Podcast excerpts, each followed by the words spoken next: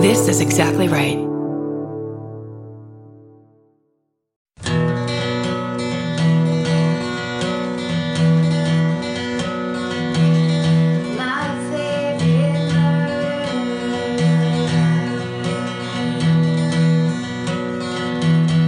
Hi. Hello. Karen. Welcome Georgia, to My. Mm. favorite. mid. That's there we are. When we do the switch up thing, it immediately feels like I'm in second grade. I, al- I immediately want to ruin it. it's, you mean like just say the line that isn't your line? Yeah, because I hate it. It's I so know, it's really corny. dumb. Like blow it all to the f- moon, you know? Yeah, it's that, that, that's the feeling I get too. but, uh, but also it's so easy to follow. It is. Then you just know what to do. And it's catchy, and there's a jingle. kind of reminds me, it reminds me of camp.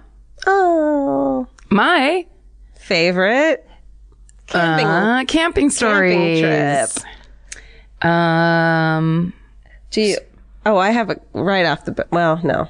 you want to write off the bat this thing? Corrections corner myself. Get out in front of even the show itself to correct yourself.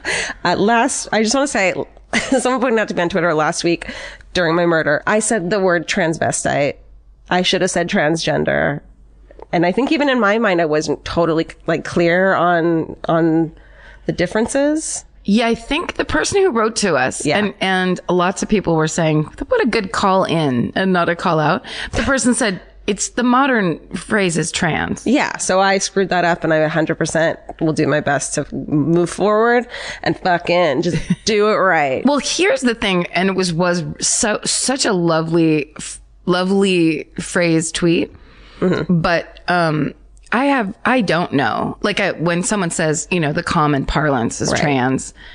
I, I just am speaking from what I've known from when I heard people talk about it. So it's like we do g- need those updates. Absolutely. And like, uh, you know, I think I copied and pasted some fucking thing from Wikipedia and just was reading it. And I need to stop and think about it when I'm doing shit like that. And I know. you I know, know. even though I think I'm like, what's so hard about being corrected when you think you're fucking liberal and woke as fuck and like on it? It's so hard to be like, I didn't screw up. I support everyone. When really Right. you can still screw up and it's okay. And also, it's just it's just that fine tuning of it's not a massive screw up. It's just a person going, ugh, that just I don't. It makes me Yeah. feel discluded, or it makes me feel bad. or it's perpetuating a negative stereotype that Yeah. I 100% don't want to be part no, of. no, no. There's no time for that. In on this podcast, of all the things we're trying to do, that's the last fucking thing we're trying to do. Absolutely. Um, it also, I will say in that same vein, in a corrections vein, um, maybe not all the way in the corner, but somebody on Twitter was like, Hey, have you guys ever talked about Wind River? And I was literally standing in my backyard, like doing one thing. And then I just wrote, we did and hit send. I wasn't even really thinking about it. I was like, I was getting four did. things done at once. We did. And then the, she took it as ki- like, kind she jokingly was like, I was chided, but then I, whatever. And then I, but I really meant this. I was like, I really didn't mean it that way. Of course it seemed that way. And Yeah. it's Twitter and whatever. Sure. But what I did like that she was bringing up, her point was Mm-hmm. what, and, and and our point was when we talked about it on the podcast is Wind River is such a great movie because it's finally bringing light to like the murder and missing indigenous women of America and also of Canada. Right. And then they mentioned this podcast that I had meant to mention a while ago and hadn't. But so the podcast is called Missing and Murdered. And season one, I listened to and loved it called Who, it was about who, it was titled Who Killed Alberta Williams. And that was really good. And the new season just came out and this one's called Finding Cleo and it's um, hosted by and like, m- you know, made by Connie Walker, who's an investigative reporter and an indigenous uh, woman herself. Yeah. So it's really it's really good. I I I'm gonna listen to Finding Cleo now, but the first one who killed Al- Alberta Williams was really good. Yeah. I can't wait to listen to, but You have to look up "Missing and Murdered" as the name. the name of it is missing a murder. Right. Yeah. Um, I would, I like that because I was also going to say on Twitter and then I was like, never explain anything on Twitter. It's such, it's so pointless. But I wanted to say, like when we did uh, our Vancouver show last, the last time we were on tour and we were in Vancouver, I wanted to do the high, uh, the highway of the tears, but the, there are so many victims and there's no, there's kind of no single story. It's just all these disappearances and all these s- really sad stories. So it was like, I wanted to explain on Twitter, yeah, I've never tackled that because once I started looking into it, it was this expansive. and they each have their they each should be their own episode like alberta williams 100%. in this one i- is one of the women from the highway of tears Right. but it has not you know it's it maybe has nothing to do with any of the other women and and it's its own it's like you know multi-part story itself so it's Yeah. so hard to each one of those cases should be it, it it's like it's it gets so vast it's very much like the grim sleeper Yeah. it had it went on for so long that there are so many people that you're talking about that you can't not under under like serve Right. those victims and, then I their was, stories I was going to do like three of the three victims, or one of the victims was it was solved when they found out that it was this serial killer, and it was caught in a really cool way. But then it's none of the women who, who this was solved f- about were indigenous. So then I was like, I'm going to only do the Highway of Tears with the non-indigenous women, and that doesn't sound right. So I didn't No. do that one. Uh-huh. Well, that's ki- I know it's kind of yeah, that's not the point, Right.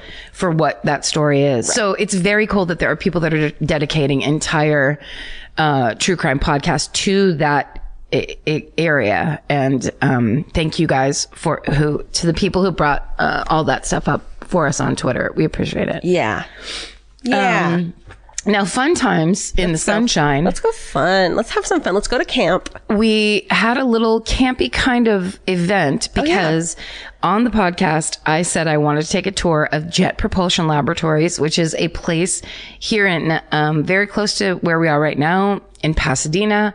Um, where they build things like the Mars rover and things that they put on Mars and other planets. That's Mars is the only one I know, but so in saying that on the podcast, we got some responses from people who actually worked at JPL who were Mm-hmm. like, I can give you a tour.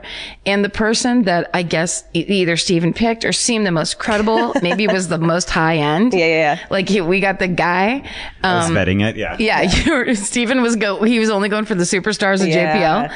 Um, we got a guy who is uh, an engineer named Lou Gersh, and he is in charge. All right, listen to this shit. He is in charge of uh, entry, descent, and landing systems analysis for the Europa project. Europa being a moon of Jupiter, Sure. which Georgia knew. She already knew that. Even um, though I didn't go because I was sick. That's right. It was me. It was Steven. It was our friend Scotty Landis. And we took a full on tour of this place. it's like this gorgeous college campus, but only smart people, which that's the way colleges should be. and did you see that guy when we were walking in a building? There was a guy that walked out and he was wearing a total like Blues Brothers suit, but he had kind of like longish, like, eight, early 80s guy hair and he was i was like look at that rocket scientist he's so cute like every everywhere i looked i was like that's the most fascinating person like everyone just seemed so cool and smart and they were all working on putting things onto different planets Oh my god. it it was incredible Can I say, can I tell you a love story? sure I know a girl named Nicolette and her sheridan her like super gorgeous husband is a super smart rocket scientist. Loving it. I think he works at JPL. He was sending uh when they started first started dating, he was sending listen, I'm getting all of this wrong. But essentially he sent a thing to a planet. Maybe it was the moon. I don't remember.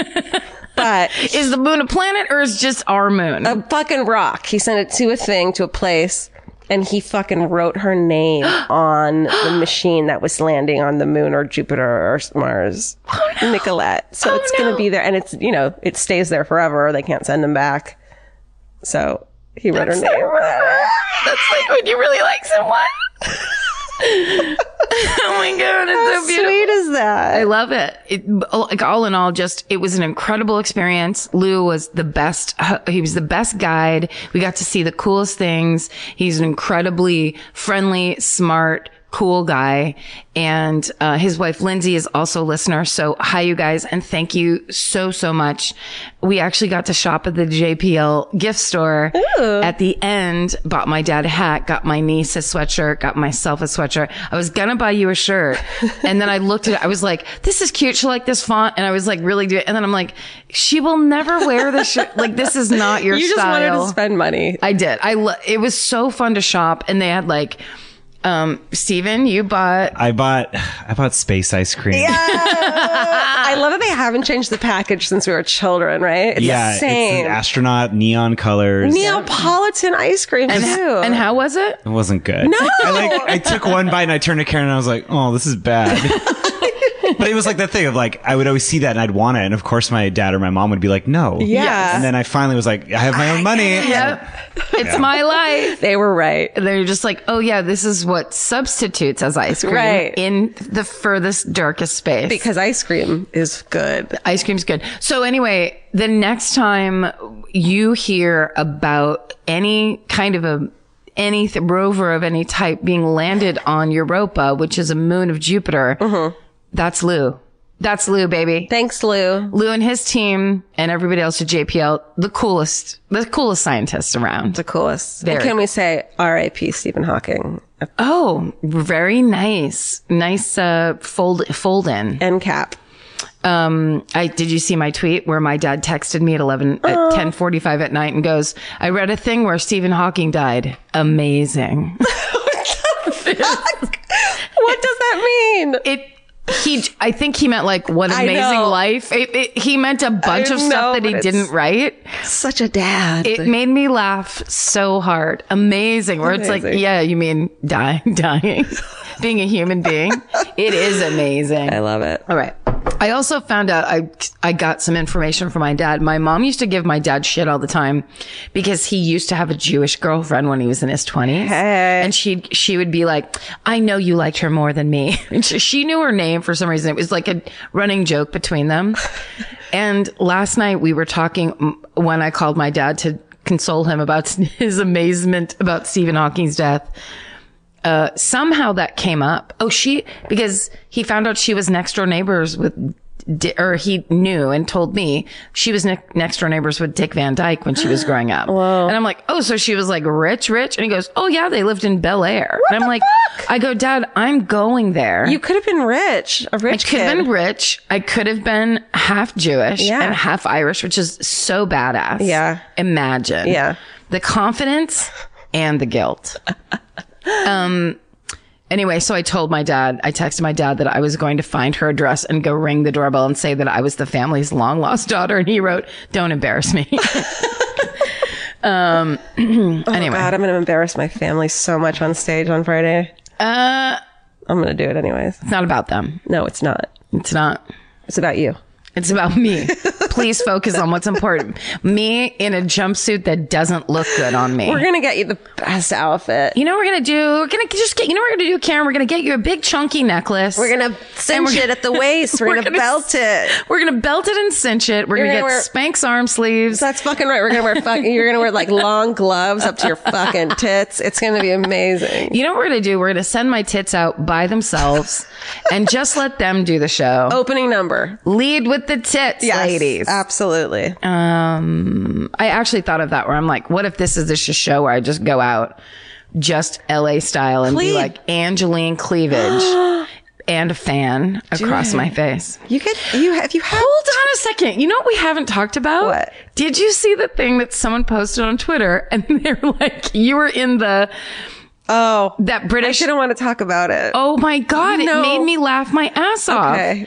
They said you were in the Observer, some British ta- like newspaper, and it was only a picture of Georgia. I No, and it's like the best photo of me. It's such a good picture. Thank God. well, you know what I was thinking? It's, Only me. it's hilarious. Why did that happen? um, I it, c- one of a couple reasons, but I don't think there's any pic, any any Oh. decent picture of me where I'm standing like full body that I would l- be the same size as you and look normal next but to you. there's a really great photo that Robin von Swing took of us, our like yeah, publicity. but it wouldn't photo. have fit in that lineup because they were trying to fit those five people. 'cause It was like five podcasts. And I look like I'm fucking hanging out with the Osbournes. Too. You you look like you are on a red carpet am. like Hollywood style. I was. And when I looked at oh, for what? for this, for like the f- the food video, the food taste awards, like the food Oh, yeah. awards, and this is like three years ago, and I clearly look like that's my best I'll ever be.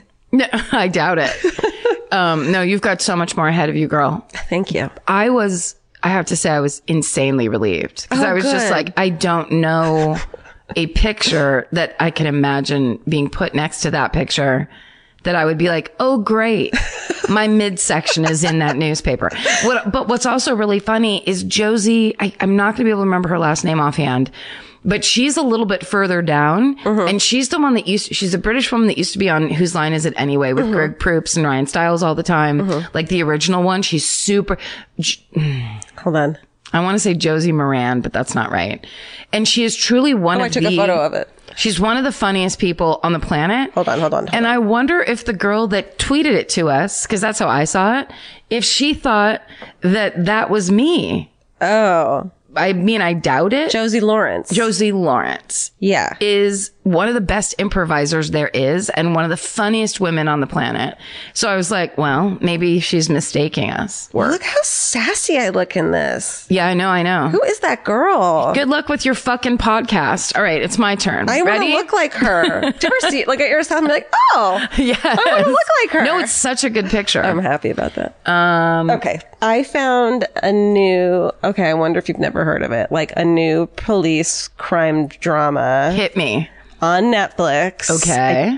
I, am going to get, I feel like I wanted to text you over the weekend because I've been sick and Vince was gone. So I just fucking binge watched this shit. And I Yes. was like, I'm going to tell Karen. It's Norwegian.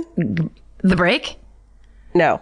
Uh, it's Norwegian. The Dark? No, which is great because uh, you you read it. It's subtitled, so you can eat crackers really loudly, and you don't have to turn it louder. Yep. which I realized over the weekend how great that was. It is so it's good. called Borderliner. Yes. I just started it. Oh my god, how hot is the cop? Cr- It's crazy. And he's secret gay, Secret gay, which uh, always. making out with the ho- other hottest guy who's a lawyer. I, for some reason, I didn't see that coming. W- When you're watching a foreign show, I always, I, from watching so many of them, Yeah. I'm like, I know what this usually contains. You're going to set up like the haggard mother that's still getting it all done and a cop. Or you're, and then the uh, the female cop's gonna come along and she's hot and they're gonna make out. Yes. Or doesn't y- you just think you know all the tropes. Yeah. So that, and that guy started kissing that other guy. Like we were only in it for two and a half minutes. Totally. It was shockingly hot. it was surprisingly exciting. He is the guy who plays Hot Gay Cop, whose name I don't have and probably couldn't pronounce if I wanted to. Right. It's Vince Dotter's daughter. Right. Is so beautiful. Yeah. So, uh, such a handsome cop guy. but, anyways, I'm like almost done with it and it's really good. Shit keeps happening. Shit keeps happening where I'm like, I would have just told already. Like, they keep getting themselves deeper and deeper. Oh, like, yeah, I know. Sometimes they, like the line of you can't suspend disbelief Yeah. that, that long. But I get it when it's like, well, if I now tell, I'm in even more trouble than I, if I should have told in the beginning. Now I'm fucked. It needs to keep happening. yeah. But I don't know. It's good. And there's a strong female lead who's like on to everyone's lies and is just like going for the truth. She's a, a fucking detective as well, Love it. going for it. There's something about those foreign procedurals. uh, Maybe it is the, the subtitles that I really love. Yeah. It's so much. I like it. They make it very clear. Yeah. I've spent all day by myself Oh, yeah, yeah. typing on some in some version, most of it with you, but just lots and lots of typing and writing in silence. Yeah. So I'm really just getting these words up on their feet right now. Just trying some stuff out.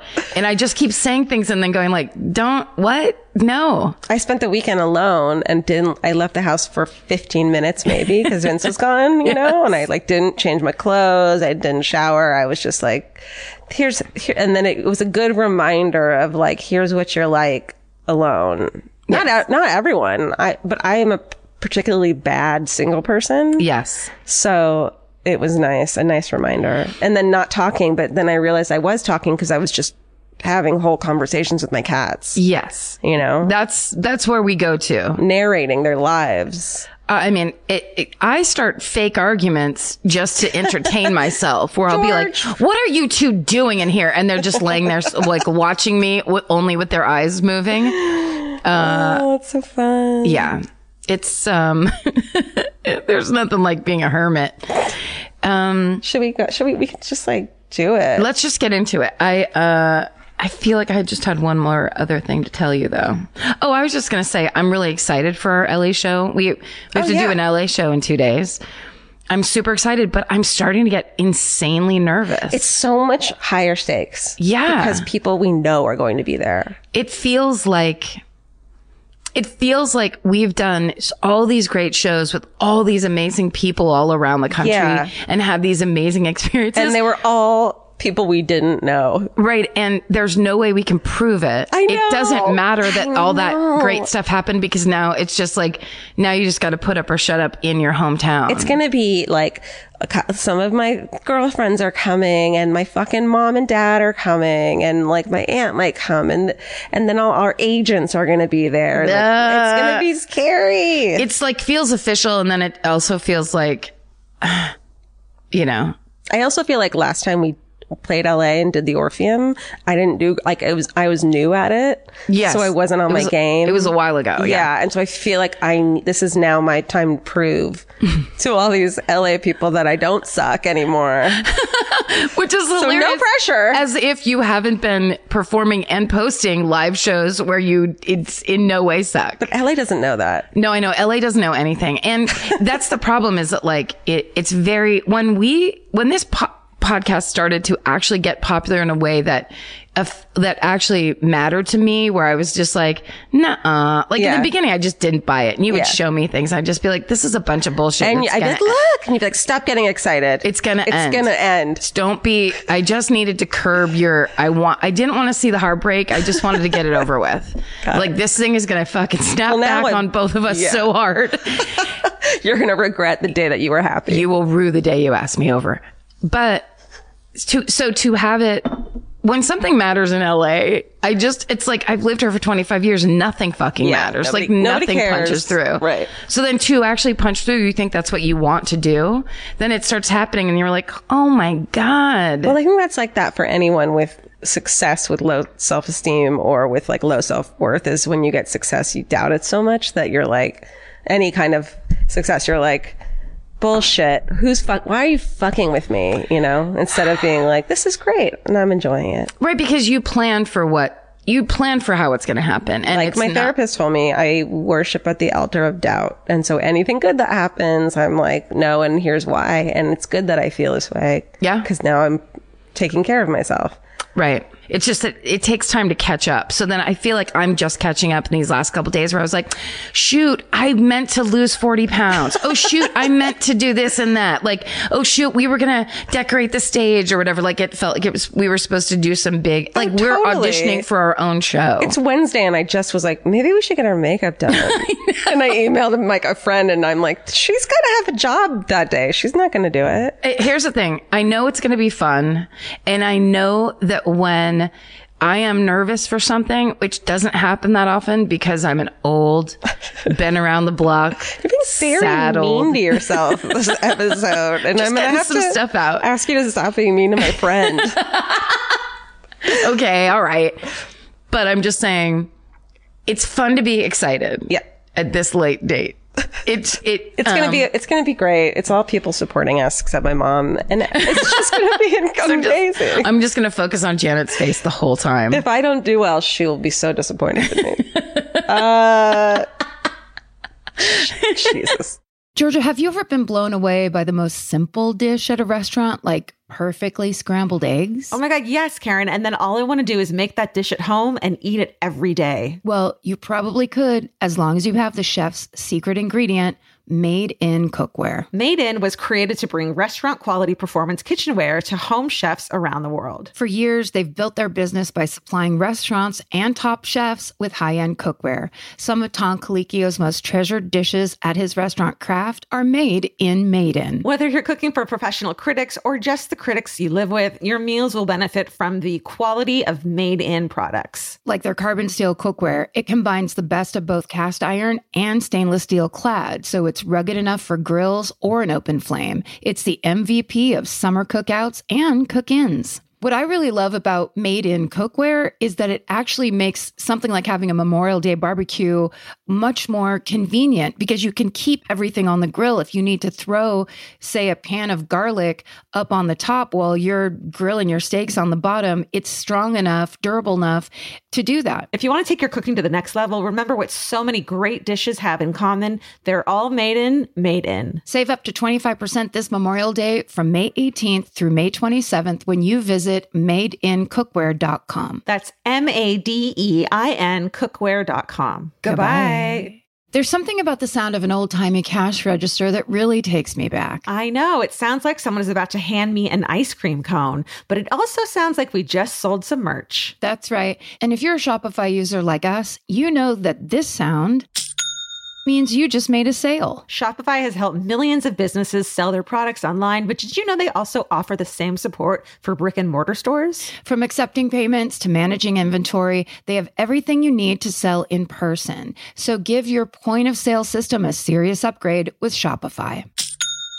Shopify POS tracks sales across all your locations. That way, you'll always know what you have in stock and where. They also provide reliable tech that fits your unique retail needs, like turning a tablet into a credit card reader. And if you're looking to reach new customers, check out Shopify's marketing tools. They're easy to use and they integrate with all social media platforms. With Shopify, we have a powerful partner for managing our sales. And if you're a business owner, you can too. Do retail right with Shopify. Sign up for a $1 per month trial period today at shopify.com slash murder.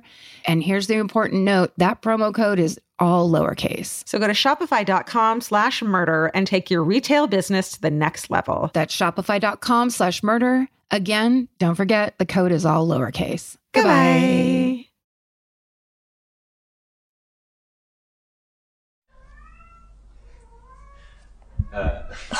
I think it's you, right? Didn't I do it last time? Oh, okay. Yeah. I go first this time. Yeah. Great. This is um, this is a case that I brought up a while back and couldn't remember the name of it, and everyone told me, of course, mm-hmm. that was listening, and I couldn't. I couldn't remember, but I, I was so obsessed with this when I first heard about it. So I'm so surprised I haven't done this one yet. Um, this is the murder of Rachel Hoffman Okay. and the creation of Rachel's Law. Mm. And I heavily leaned on a 2012 New Yorker magazine article called The Throwaways by Sarah Stillman. And like she wrote the piece, it like won awards. It's so good. Okay, great. So she, listen, I just used a lot of her stuff Cool. and she's and thank you. Okay, so Rachel Morningstar Hoffman was born December 17th, 1984. She was this bright, friendly, open, lovely person. Um, everyone who met her loved her. And by 2008, Oh, so recently. Okay. Yeah. By 2008, so she's 23 years old. She had just graduated from Florida State University in Tallahassee, also where Ted Bundy Uh, finished up. Uh-huh. Uh huh. Yeah. with an undergraduate degree in criminal justice Oh. and psychology. Whoa. So she's also she'd also interned as a mental health at a mental health institute, um, and she had just been admitted to a master's program in mental health counseling. But she was also considering culinary school because she wanted to use cooking to connect with at-risk youth and like and counsel them through cooking. Wow. So she's like a fucking good person. That's a great idea too. Yeah, right. So picture like young pre oh my god, what the fuck, Miley Cyrus. She kind of looked like that, like like little Hannah Montana before she transformed into Hannah. I don't know. I didn't watch the show, but I'm Long hair. Yeah, like Yeah. long, pretty red hair, cute face. She looked like she looked like like a a hippie, like a hippie jock that you you know would know. And she liked going to like fest music festivals, but not like Coachella, you know, where, with the fucking not. She wasn't using um cultural appropriation and going to like fish concerts and jam bands and shit. And, I, like, why are you saying that? Like that's so much better. I mean, come on. I mean, they're, I would both rather stay home, but I'm not a 23 year old, am I? It's not an either or. There's so many other options. You're right. she was Jewish. She had been, you know, whatever. And she had a, s- th- a social media account for her cats. her cat, whatever 2008 social media account was, she made one for her cat. She's just like, MySpace? yeah, on MySpace. Um, but, but, but, but, but she would go to these music festivals with all her friends and she'd always wear this crazy purple, uh, fluffy hat. That was her thing. Her Mm. So signature it was look. Jamiroquai appropriation. Exactly. Exactly. So she was an only child and she was close to her parents, but what they didn't know was that she was in a court ordered substance abuse program because, uh, in February of 2007, while she was a senior in college, police had pulled her over for speeding and found almost an ounce of pot in her car. Oh. Which isn't a lot of pot, right? I don't think so. Okay. But oh, but don't drive around with Oh, no, no. Eh, pot. No, no, don't do it. Um, especially in Florida. Oh God, You know what I mean? Like yeah. California, don't do it. Right. Florida, don't don't do it. Yeah. So it required that she take regular drug testing, but and so instead of being charged with anything, they just made her go to this court-ordered substance abuse program. White. Right. she wasn't in prison. I mean, she wa- she didn't stay there or anything like that, but she had to go. Anyways, And she was keeping that from her family. I don't think they knew. I okay. I'm pretty sure they didn't know. Okay. Um, she did smoke pot though regularly, and she also sold it in small quantities to her friends around campus. College shit. Yeah. You know, not, I'm not fucking saying it's okay at all. But if you're wearing a big fuzzy hat, you're, you're probably going to smell s- s- sell small amounts of And pot. smell it. And you everywhere. definitely smell like small amounts of pot. Well, it just so happens that her neighbors a year later in April of 2008 smelled pot. It's funny that you segmented into that. and, uh, coming from her apartment and uh, were like, called the cops. We're like, dude, you got to check this house out. I think it's a drug house. What? I know. Um, bu- bu- bu- bu- bu- okay. Uh, and so, So really chill neighbors, cool people. the best neighbors. Right. Um, I just remember when my, we lived in our old place and our neighbors were like up in up in our faces, like Yes. lived so close to us. I once like yelled at some kid to be quiet because he was screaming his fucking head off, and his mom yelled, "I know what you guys do." just because Lynn smokes pot and she smelled it, you know. I was like, "Oh no, Good comeback. I get it." You're right. Your child should be able to scream as much as he wants because we smoke pot. Um, okay. Okay. So they, when they search, they searched her apartment because of this and they found, um, just under a quarter pound of weed, four ecstasy pills and two Valium pills. And I asked Vince, how, baby, how much is a quarter pound of marijuana? And he like looked it up and told me, and it, he said it would cost at that time around 800 to a thousand dollars. Oh. So she's probably, it's an intent to sell probably as well. You don't have that much pot. Yeah. Um, because of this, she could face serious prison time for felony charges, including possession of cannabis with intent to sell and maintaining a drug house. So she's freaking the fuck out over this. She had just gotten fucking admitted to this master's program. Sh you know, what am I going to do? Blah, blah, blah. Um, the officer in charge at this point, Ryan Pender, knew that she was just a small time drug person supplying to her friends, wasn't a fucking kingpin or whatever. Right. So offers to make her a deal. Uh, all she has to do is identify other marijuana dealers in town. Do you know this one? I I feel like I have a shade of of it. Yeah. But um, oh my god. Here we go. Yeah. Has to identify, uh, she just has to identify other pot dealers in town and she'll get off. They won't even charge her with anything. The a- you the answer has to be no. Always know I want a lawyer. You can't be a snitch. don't be a snitch. Don't do and it. Don't you will trust that that's what's going to happen. Right. The, the the concept of anonymity, please, from all movies and TV, we know Mm-hmm. that will be broken. Well, here we go. Okay. So uh, she was like, "No, I won't do that." Some of those people are her friends, and she refused to snitch on her friends.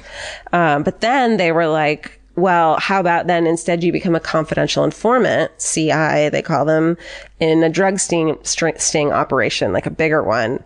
And she thought that any charges would be reduced or even dropped, so she agreed to become a CI. Right. So the next day, she first tried to set up uh, a st- another student at Florida State who was a small time campus dealer, and she felt so guilty about it that she called the guy and was and told him what she had planned to do.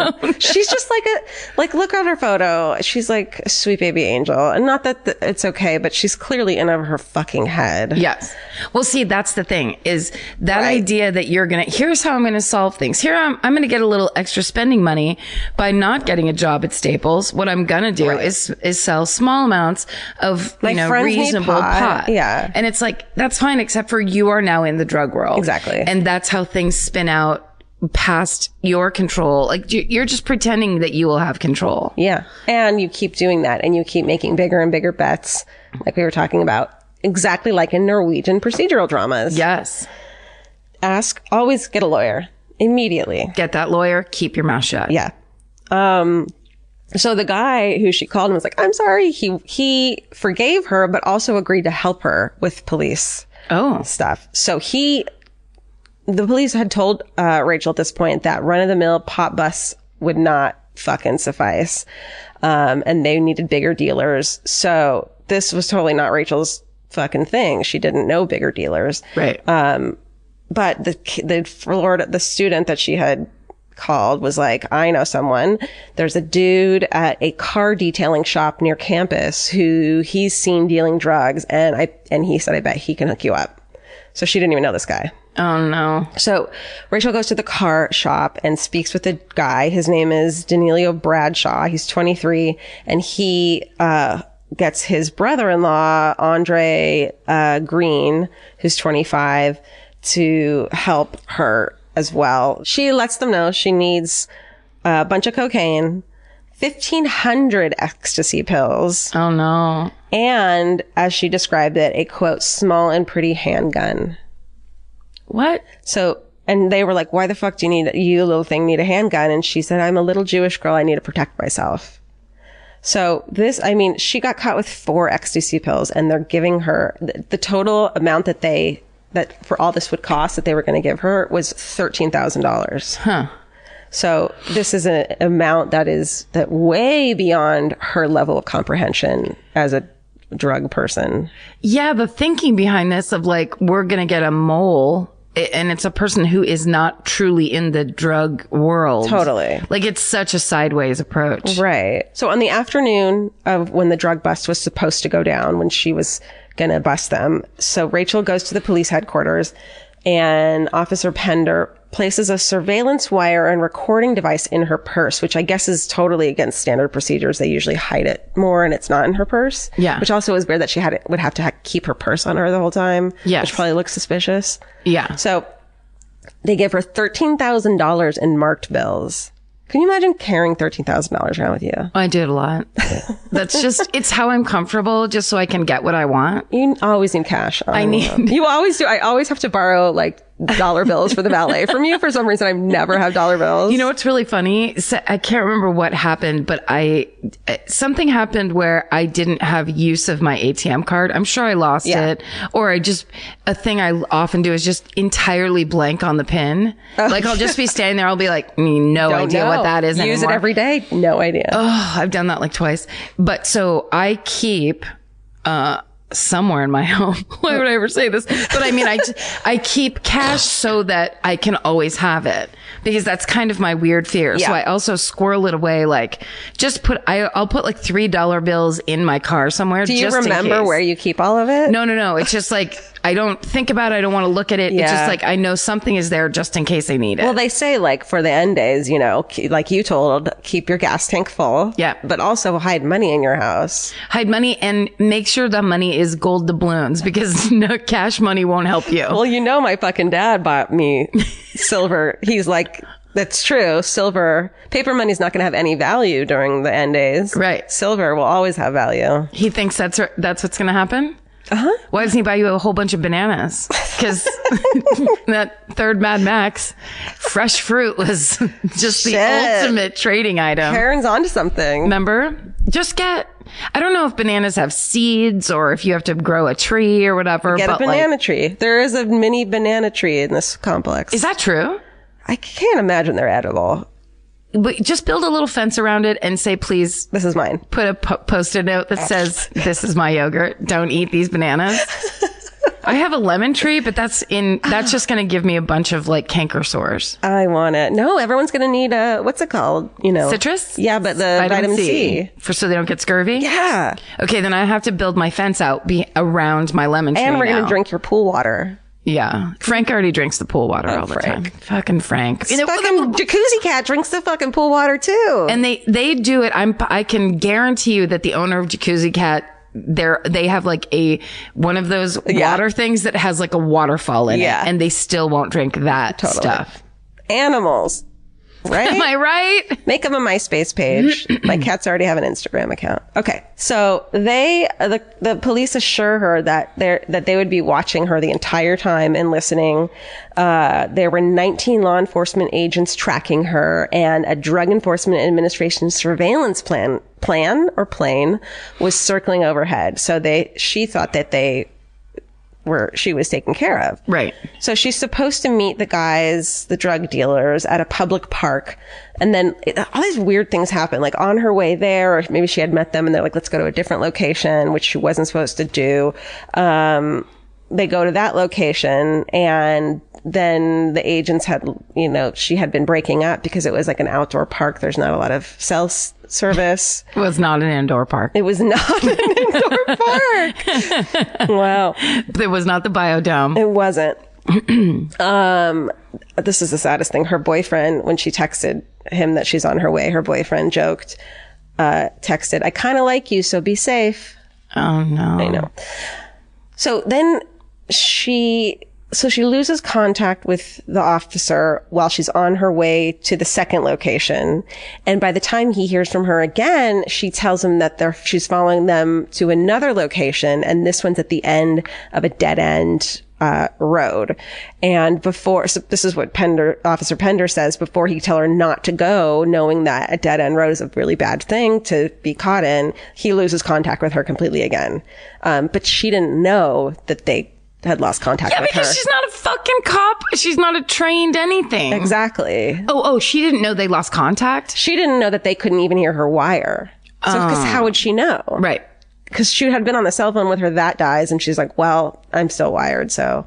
So she didn't know. And there was a helicopter at some point, so they must be monitoring me in some way. Right. Um, so at this point, officers begin frantically searching the area, trying to find her. Uh, and uh, the DEA plane circles overhead, but there's like, because it's an outdoor park, there's all this dense brush ahead and uh, overhead, so they can't see anything.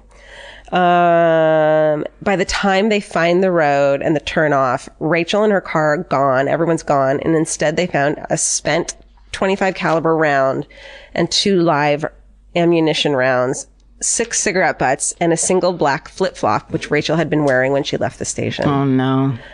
I remember reading about this when it happened in 2008. So I was like 28 and like just being so sad, but also I was picturing her and what, and how that, f- how, you know, when she knew something was going down and how awful that would have felt. But also, you know, I had dabbled in drugs before and how easily I, you know, she was this Jewish girl who was just fucking around and tr- having this time in her life when she was trying something new and made bad decisions, which I totally did too. Yeah. There's no reason I, I wouldn't have been in that situation as well. Right. So it's, it's just, And it's the thing of which which happens to people uh, of all walks of life all the time, which is you did a bad. We caught you doing a Yeah. very minor bad thing. your now life's you are ruined. or y- now you have to get involved in this other thing that you like. Now you just have no choice. Now you're kind of our pawn. Right. And just so frightening. Yeah. Just that feeling of having no choice and no way to get out of a situation. Yeah. You always do, even if it's fucking going to jail for nine months. You know, it happens. take the hit like Henry Hill and just fucking do your time. And what am I saying? I would never. Karen's going out in a blaze. I boy. mean, no way. No way I'm going back to jail. No way. okay. Uh, so at this point, Rachel had been working as a CI for the police department for almost three weeks. That's it. And she, and yeah. So let's fucking veer off and talk about CIs for a minute. Rachel was just one, and this whole article, this amazing article by Sarah Stillman, has a lot of information about this. I'm just kind of picking some some parts, obviously. Um, so Rachel was just one of thousands of people every year that help police uh, build cases in exchange for leniency of their own cases, as we know. Um, and it's estimated up to 80% of all drug cases in, in America involve CIs. Yeah. That's crazy. 80%? 80%. And this is partly because police departments have these crazy budget issues. They don't have the kind of money to get undercover officers and, and untrained CIs are the only way they can bust these people. And it's a small, if it's like a small town, they know the cops or everyone knows who the cops are. They're not Yeah. going to send one of them in a fucking fake mustache and be like, I'll have some drugs, please. Yeah, you can't just Donnie Brasco it up when you're in like small town America. Exactly. But it also means that they're sending out untrained, sometimes juvenile, juvenile, juvenile I thought you were going to say sometimes Jewish. sometimes even Jewish. Can you believe it? Occasionally as young as 14 or 15. No. Sometimes addicted people to do, to, uh, and place them as undercover officers. Yeah.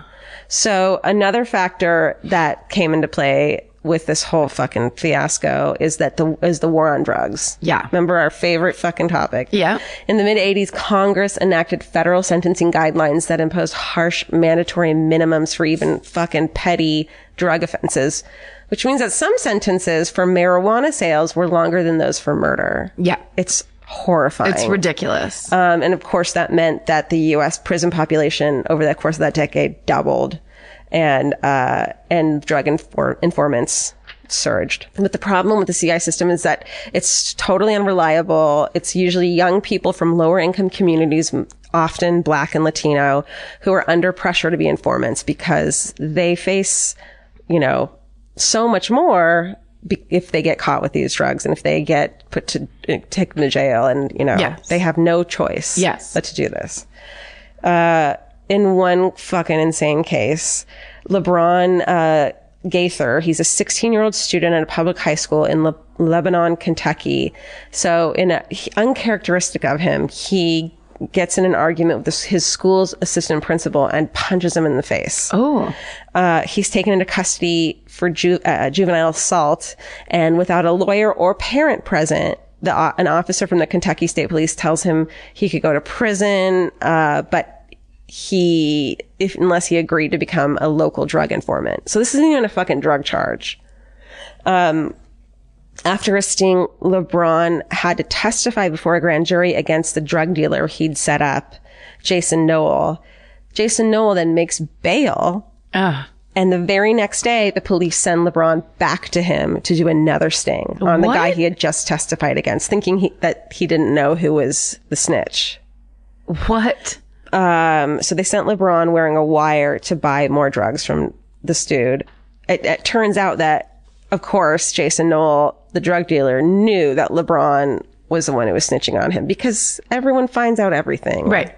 Well, and also those drug dealers, it it's their business Right, to know. right. They have to be like three steps ahead. Yeah, and it's like if it was another officer that was being sent out undercover, his officer buddies would fucking make sure he was safe. But it's just some person that they don't care about and are not, you know, it's not their business to make sure that this person is neither trained nor really safe. Right. Okay, so so detectives lose track of LeBron, and uh, during the sting, and Jason Noel drives off with him. LeBron is tortured, beaten with a bat, shot, run over by a car, and dragged by a chain through the woods, and dies.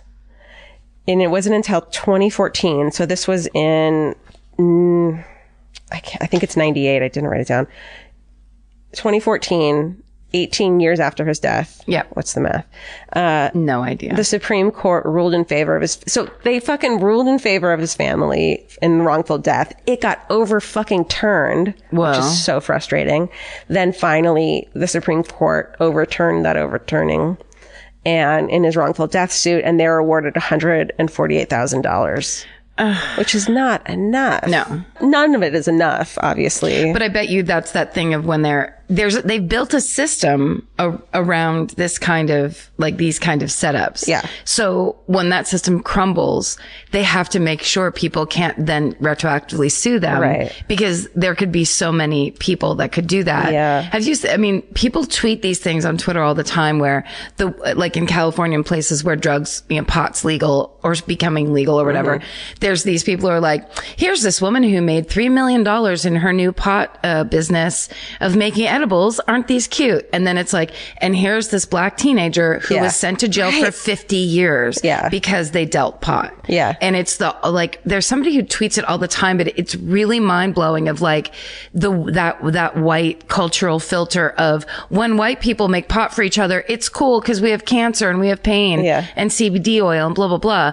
And when black people deal pot, you're a criminal and you should be, you should go away to jail forever. And it's super fucked up. I mean, and, and then in a, in a couple years, in a decade, and two, like when pot is decriminalized everywhere, if we're gonna look back and be horrified Yes. at how we've been treating people who a are addicted and smoke pot and I mean, more than anything, that's the problem is you need to treat the people who are addicted to drugs and, ha- and need help rather than I wouldn't prioritize pot in that because that's so many people are able to live their lives Yeah. doing pot.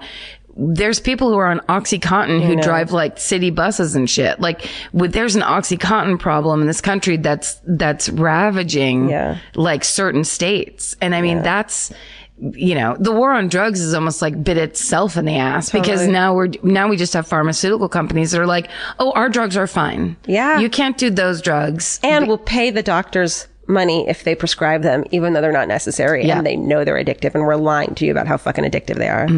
It's very dark. It's very dark. It's fucked. I watch Intervention. I don't fucking watch all those shows. Um, okay. There's also a case, uh, and this, so LeBron was African American. Shelly Hilliard, she's an African American teen from Detroit, and she was caught with half an ounce of marijuana, which is not a lot, threatened with jail time, but it was especially scary for her because she is, uh, is trans, and so she would have been sent to ma- a male prison, oh, no. which is super scary for her. Yes. So, uh, so she agrees to become a CI. They set her up to set up her drug dealer. He finds out and ultimately strangles, m- uh, mutilates, burns, and dismembers Shelley's body Oh my God. because she set him up. One witness in the murder case testifies that the police had revealed Shelley's identity to her dealer, What? all for an ounce of weed. I mean, I know. Okay, back to Rachel. Okay. So the morning after her disappearance, she's disappeared. Her the cops call her parents and they're like, Hey, have you seen Rachel? Do you know where she is? what? Yeah. And they don't even yeah. So they're like, What the fuck? They go to Tallahassee. They're only told that Rachel is missing, not that she was a CI um, or the circumstances of her disappearance. They don't tell her them her parents anything. They go back to Rachel's apartment to wait and you know for next steps or whatever they turn on the news and that's when they discover that she had quote provided assistance during a police police operation But they find out on TV. on the TV, and that then they find out that they s- the p- officials s- suspect foul play is going on. So they didn't even know that there was foul play. Um, so then on May 9th, 2008, after a two day search after Rachel disappears, the two suspects are caught near Orlando and they lead police to a dry creek bed in rural Taylor County, which is southeast of Tallahassee, where Rachel's body is found wow. um, it turns out Rachel, and then it turns out that the two drug dealers had fucking pegged her as a mark from the beginning.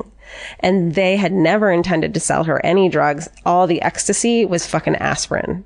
oh, so wow. they were going to trick her to begin with. So it was even a stupid fucking thing to begin with.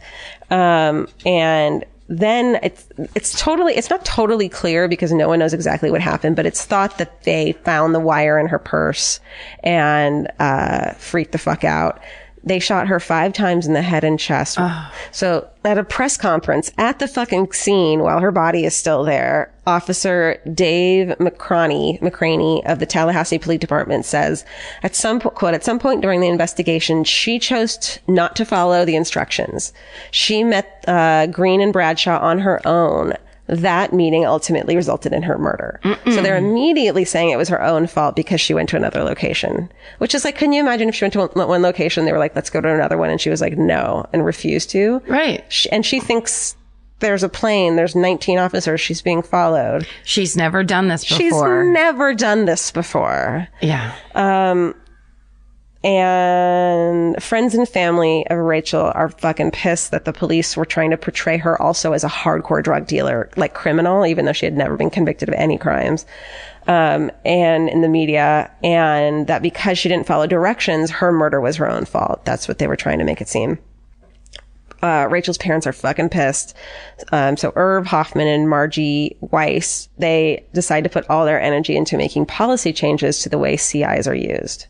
So they wanted answers to questions like, why was Rachel used in such a high risk police sting when she had no training?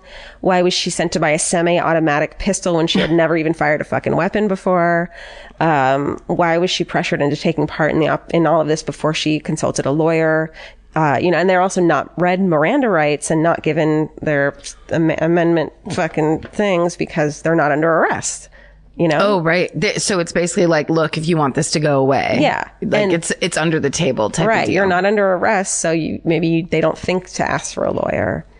Um, they want policy changes to the program, like not using people in drug treatment programs, which makes sense because part of being in a drug treatment program is you're not allowed to hang out and associate with people who are dealing and doing drugs. Right.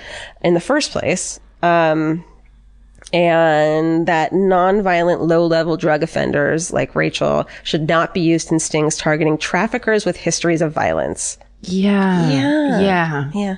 Additionally, CIs should be given the right to counsel. That was their thoughts.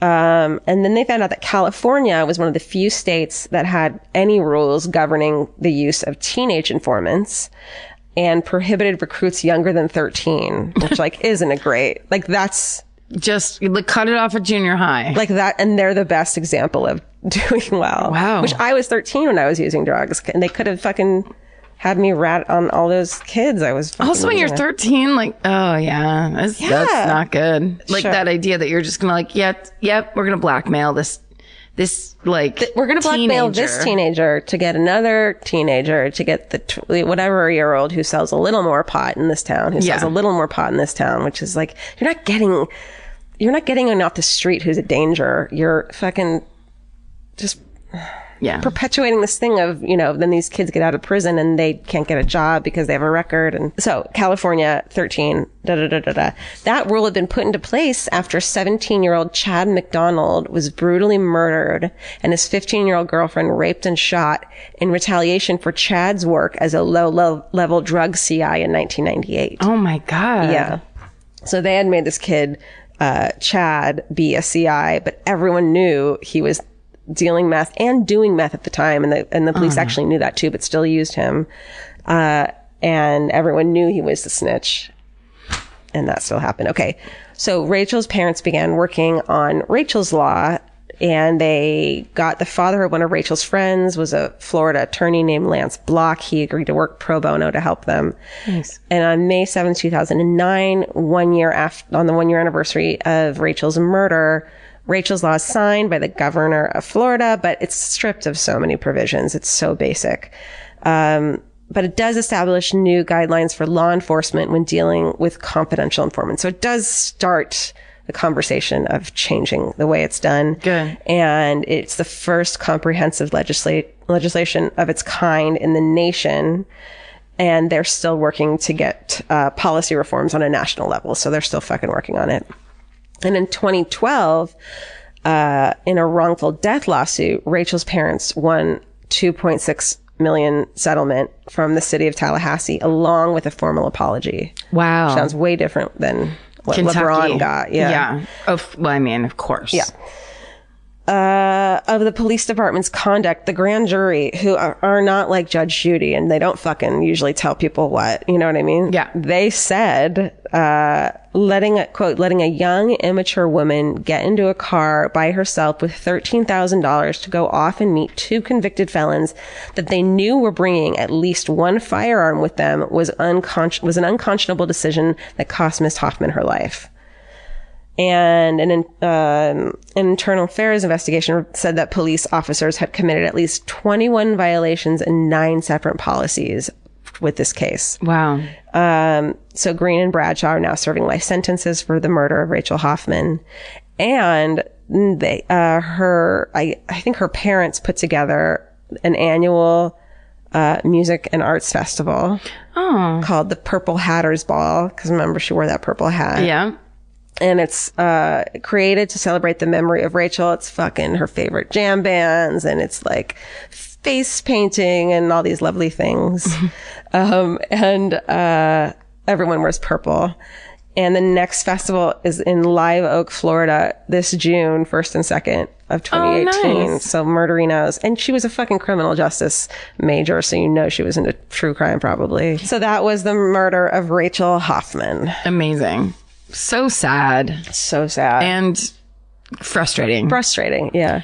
Hey, Karen, you know that feeling when you're stressed out and your heart starts to pound and your mind is racing? I do. I know it well. Well, while there's no cure for stress, therapy can help shape your response to it. And since May is Mental Health Awareness Month, there's no better time to try Talkspace. When you sign up for Talkspace, you'll receive a personalized match with a therapist or psychologist, typically within 48 hours. Forbes rates Talkspace as the number one online therapy platform, plus their licensed professionals are in network with almost all major insurance companies. Once you meet your therapy goals, or if you want to cancel for any reason, Talkspace will provide you with a prorated refund for unused time. I feel like these days people understand the importance of therapy, but the difficult part is just taking that first step. It took me months to make my first therapy appointment. I was so scared. I had a lot of ideas in my head about it.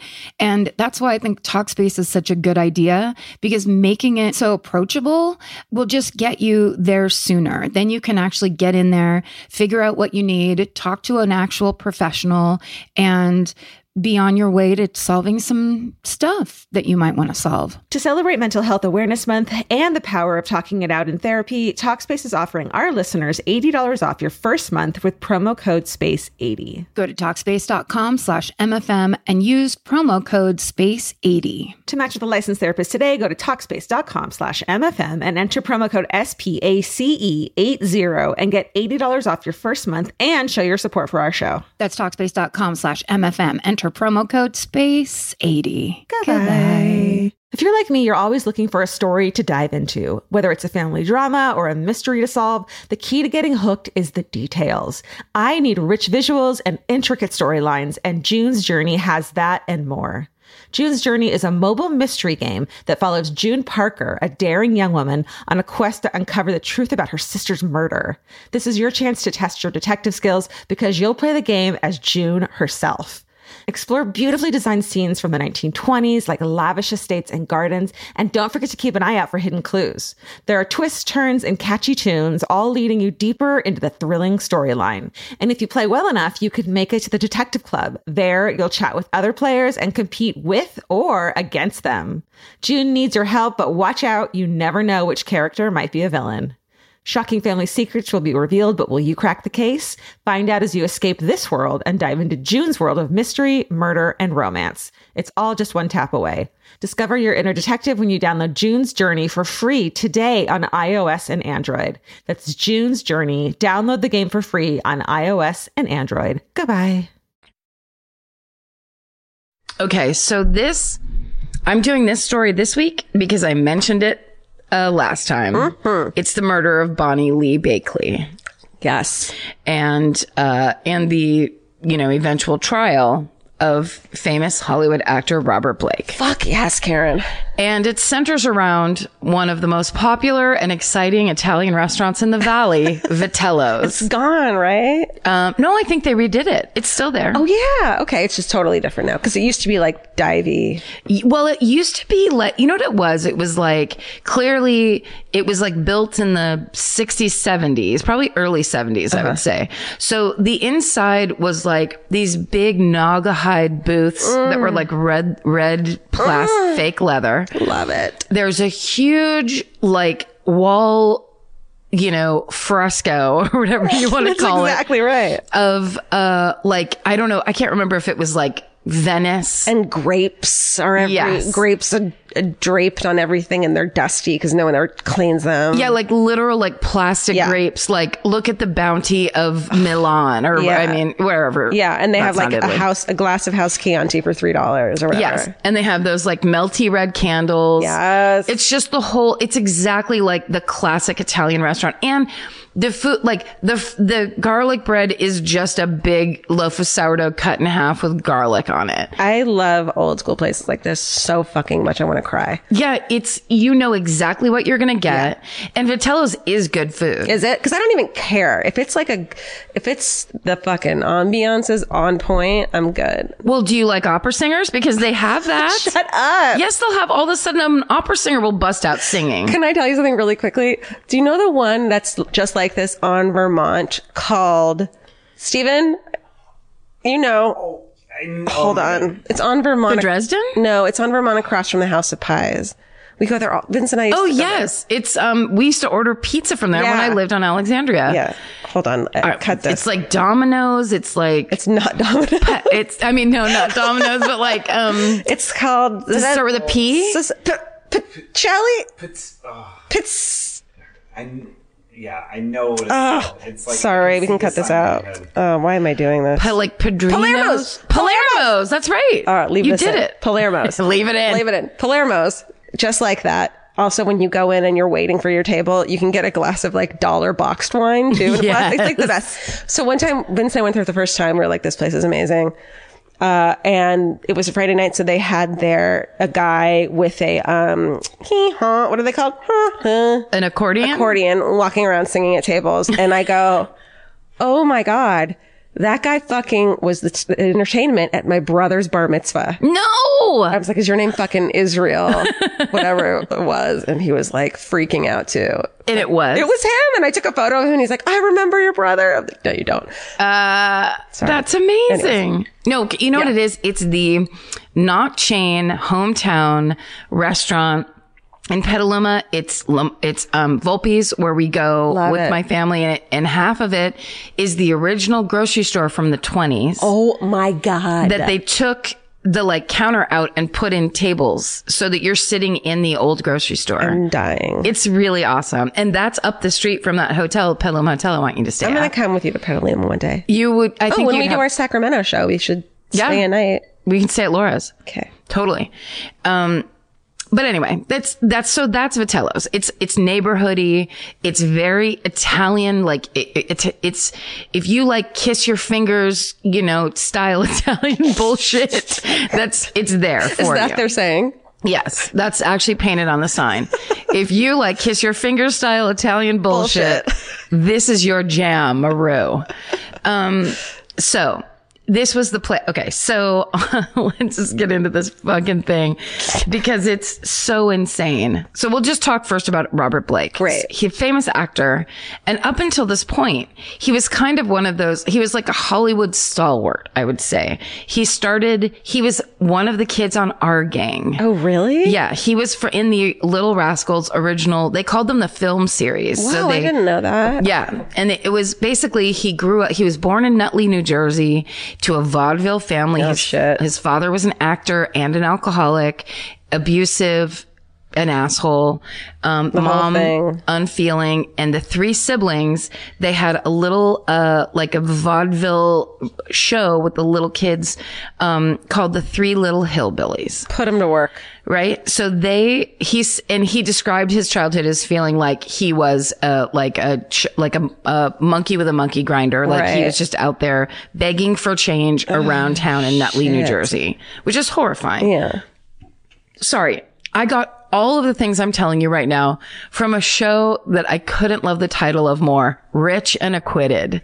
so s- spoiler alert. Oh Well, now we know. But I mean, yeah, but we knew because this was a famous case anyway. Wow, but why didn't that show win any Emmys? I mean, it's so funny because it's when I look when I look this up on YouTube. There's like a whole there's a whole realm of rich and acquitted, and it and they're real. Because I when I first started listening to it, I was like, God, they're being real judgy about like money, and they keep talking about his money, and then it's basically talking about how when you have money, the entire justice system works totally differently for, you sure. and the whole approach and strategy to the justice system. So system. I'm not drunk. So, so Steven is. the three little hillbillies have, uh, you know, minor success in Nutley, New Jersey Mm. and the surrounding area. So then, but it's, it's the, um, mid thirties. So because it's after the depression, the movie business is exploding. Everyone's like, I've got, I do have 25 extra cents. I want to spend it on entertainment. I want things to be fun. I want to go and like watch the Ziegfeld Follies or whatever, something big in a, in a movie theater and have a good time.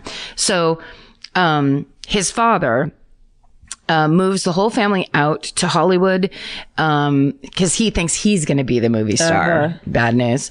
Um, they're so poor they sleep in the car. You know, it's really hard. But the father gets a job in a hardware store and.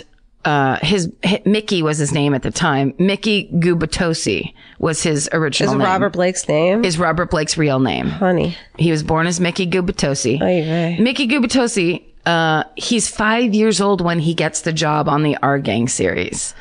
Wow. And he starts as an extra, and they showed clips on the show, and he is the cutest. you see him, he's got this little twinkle in his eye, but he's also like, he's like a little tough guy. And it's so cute. And then with all, I mean, our gang, if you go back, if you ever have a de- free day and you just want to have some dumb fun, the R Gang series was the cutest, sweetest thing. And all those little kids were really talented. Now there is extreme fucking racism because it was the 30s. Yeah. But the cool thing was, or it, I won't say cool, but the thing that made it slightly different was that Buckwheat was one of their friends and hung around. right, right. Um, but you know, there's also as anything from from before From our lives. 1995, it's you know a different time. Anyhow, so he basically he's the one that makes it big, and he from um from uh our gang, um. When that's over, he kind of like it basically emancipates himself, runs away from home. He joins the army. Um, he ends up marrying a woman named Sandra Kerr. He has two kids with her, starts his family. It looks like he's about to fade into obscurity as like a character actor that like was a child actor, you know? Yeah. Because people, it was really cool. They had interviews with like other little kids that had been on that series that grew up to also be actors. So you could recognize them as they were talking and they were talking about how Robert Blake as a child actor was really good. He was a really good actor. He was a really serious child. Like he was there to like kill it. Yeah. Which is very, He's taking it seriously. exactly. Not just because his parents wanted him to. He, Right. Not just because he would get the shit beaten out of him when he went home, but but it, it's just that thing where you know, like when those when little kids have it, that kind of like, Yeah. why am I looking at that kid? There's six kids, and that's the one that's caught Yeah, my eye. yeah. He was that so, um, right as he begins to fade into into obscurity, he gets that part in In Cold Blood. Whoa! And if you haven't seen the movie that Robert Blake stars, Ro- Robert Blake stars as you know one of the two killers in In Cold Blood, and he's so good, and it's really I only saw a clip of it. I've never seen the entire movie start to finish. Yeah. but it's really amazing. I think I watched it but didn't realize it was him, and you don't watch it again. yeah, because it's old. It's like a thing you'd see on AMC. Yeah. Um, but it's really good. Also, and then it started making me think of how much I loved the version with Toby, um, that Keith British actor. McGuire. Keith. Someone make that, please. That, that short British actor that's in, he was in ton, he's been in tons of stuff. He's so good. And he plays, um, Truman Capote. oh. You remember that one? And they go No. out to start interviewing the families. It shows how Truman Capote wrote that book. Yeah, it's but that such wasn't a good him. movie. That was, uh, what's his face? Philip Seymour Hoffman did one of Oh. a version, and then there was an so there was one with Philip Seymour Hoffman, um, and there was another one with Sandra Bullock and Toby. McGuire. No, British Toby, British Toby. Steven's gonna find it Steven. once he's done grooming his mustache. Steven, Toby, Keith. Oh, Toby Jones. Toby Jones. No. don't know who that is. No, No. yeah, yeah, but he's such a good actor. He's in everything. Okay. Um, and that oh, infamous is the name of the biopic. Okay. from 2006. But then there's also the the the Philip Seymour Hoffman one, which is "Give It a Look See." It's good. I liked it. I lo- I just love that story that you know somebody like Truman Capote was just such a insane, one of a kind, beyond belief. That was a sidebar to beat all sidebars because uh, basically he's in cold blood. He comes back, and that that kind of brings his relevance back. And then he gets the lead on the cop show Beretta. Yeah. Do you remember that show? I was too young. You were definitely too young because I was like, it was just in my consciousness. That was like such a mid 70s show. Yeah. Oh, But Beretta was the cop that had the parrot. And so if you remember, he was, he was like the Italian looking cop with a white parrot on his shoulder. and, and he kind of had that Columbo-y thing where he was like, yeah, man, you know, Yeah. an everyman. I guess is yeah. what that impression just was. But if you, but you can look up old episodes of Beretta, and if only for the opening theme song, How's it go? it was uh, the the full version is recorded and uh, by Sammy Davis Jr. Holy shit. And it's called "Keep Your Eye on the Sparrow," and it's like "Keep Your Eye on the Sparrow." You have to look. You have to look it up. It's happening. It's so like it's so like disco Is it seventies look at the like hardcore fucking like weird solo bongos at the beginning that Yeah. are like, here we go, the streets. keep your uh, Yes. yeah. Yes, you have it. Holy shit. Maybe I do Um, know it. It has this show had everything. And he ended up winning an Emmy for that uh, for that role. I think that show went on for 4 years whatever. So, he basically then becomes a hit and he he does he invests his money wisely and he builds his wealth. Um and he also became a fixture on the Tonight Show. And so, once Beretta was over, he was still like a big presence in Hollywood.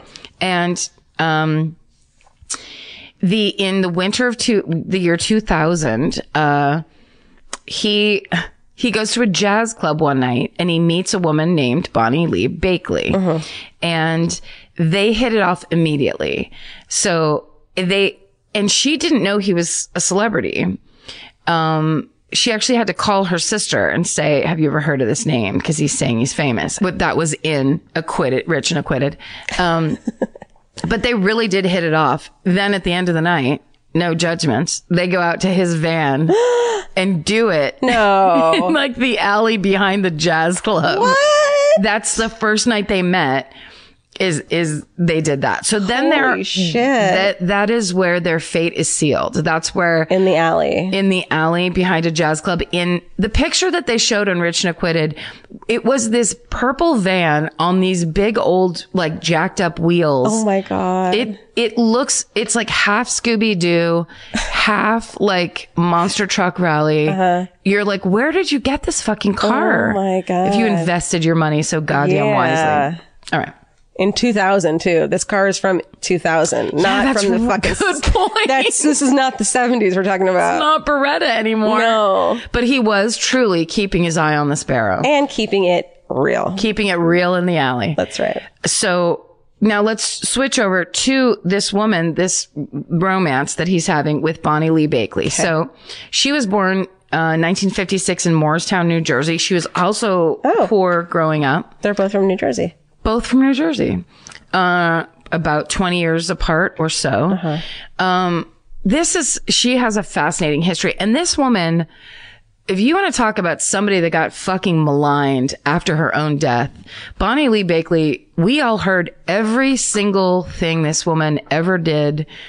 Uh, well, she was not there to defend herself or even, even just be a presence. Now, she did a bunch of fucked up shit. Um, and that ended up getting proven in court before she met Robert Blake. Mm-hmm. But as the cop said in Rich and Acquitted, doesn't mean she deserved to get murdered. Totally. And it doesn't mean, you know, it doesn't mean she's any less of a victim. Right.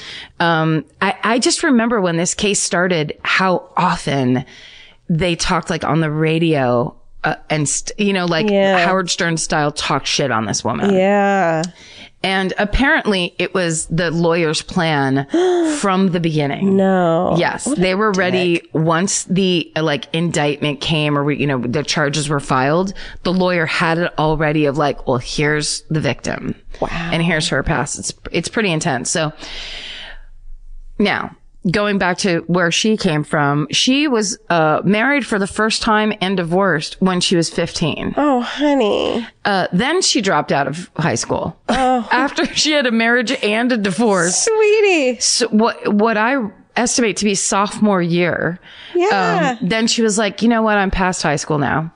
Which But is she's like, when am I going to go back to high school? What am I going to go to the spring formal? Right. I don't think so. I'm a divorcee. I'm above you all. oh my God. Uh, so she moves to New York City. Her, uh, she wants to be a model. She's really beautiful. She has Uh-huh. great features. She's kind of a like bottle blonde, Uh-huh. but in that, you know, she's like got this big open face. Mm-hmm. She wants to be a model. She wants to be an actress and she goes right for those nudes. She's like, she just Oh, yeah, is, do- girl. she's like, I'm ready to do it. I want to do Yeah. it. And let's do this thing. Um, she, nothing pans out uh, it's- which sometimes happens when you take nudes. People are just like, yep, put him in the pile with the other nudes. sure. Uh, she ends up marrying her second husband was her first cousin. No, don't she do that. has, yeah, she did it. And she had three kids with him. no, don't do that either. Yeah, yeah. Oh no. They did what that. year? Like what around year is this? This is the, sorry, 70s ish. this is like the early 70s. Oh, and they're having cousin kids. Cousin kids and kind of like a, I want to be famous, but, ne- but maybe I'll just do this instead. That's all fine, but don't marry your cousin. Right. Do whatever the fuck you want. Don't marry your cousin. unless you love hemophiliacs, then we're talking about a different thing. Um, Gross. uh, Here's what's kind of cool. So she has all these pictures that she took trying to get break into show business essentially. She's a visionary. She starts a mail order nude photo mailing like service. yes. She puts personal ads in the back of like smut magazines that's like, "Hey, here's me. Do you want me to send you my nude photos? Write to me here and send me this amount of money." So smart. She starts fucking making bank on this way. business. Yes. Good for her. So she's like the original dick pic, you know, like nudie gal. She did it first. Yeah. and- sent she's send she wrote send nudes please. Yes. They were like, "Yes." And, they're- then she did it. They're like, I love nudes. I was just reading this whole magazine of nudes. I'd love more nudes Yeah. from your home. Right. And she's like, I've got this. Um, so she eventually makes so much money off of this business. Uh-huh. She can buy several homes in the Memphis area. Oh my god. Yeah. So she's she's she's supporting that family. She's like getting it done. We're in the wrong business. I mean, you have to be willing to in some of the pictures because there's Exercise. so many Pass. uh, get on all fours with a cowboy hat on and nothing else. Oh, no, I don't want to do that. There was a lot of that kind of stuff. yeah, yeah, but like, it's like campy sh- shit. it seemed very. It was like seven, 70s porn had an innocence about it, where it's kind of like, look at me with no shirt on. That's how that a lot of those pictures felt. Yeah, I've seen Debbie Does Dallas. Have you? Yeah. Is it good? No, it's fun. Good storyline though. the best. Powerful Did you ending. know, uh, spoiler alert, Debbie Does Dallas. Well, no, what? the whole nighttime soap opera? Okay, so now this is fascinating and it kind of shows you the mindset, but also like, you know, she's from Tennessee. She's living in Tennessee at this point, right? In the Memphis area, Memphis, Tennessee. J- Just double checking with myself. Um, and she's trying, she still has that thing of like celebrity. She's always been obsessed with celebrity ever since she was a little kid. She wanted it. She wanted to be around it. She wanted to be near it. So she gets this idea in her head. I'm going to hook up with Jerry Lee Lewis. What? Yes. Cousins. He loves cousins. she loves That's cousins. right. That's that's they live in the area where the cousin shit is entirely supported by the community. Everyone's kissing their cousins. People are used to it. Go for, go to third base with your cousin. We love it. the town says. No. In 1989, so she's 33 years old. She's been married four times. Holy shit. She's been arrested for drugs, okay. which it's the 70s. It's going to happen. Or, well, now it's the late 80s. Okay. Um, Still but gonna the 70s have existed, so I'm giving her a pass, I guess. And that's The when 80s were even worse. Man. the, the 80s were a, a bit nuts.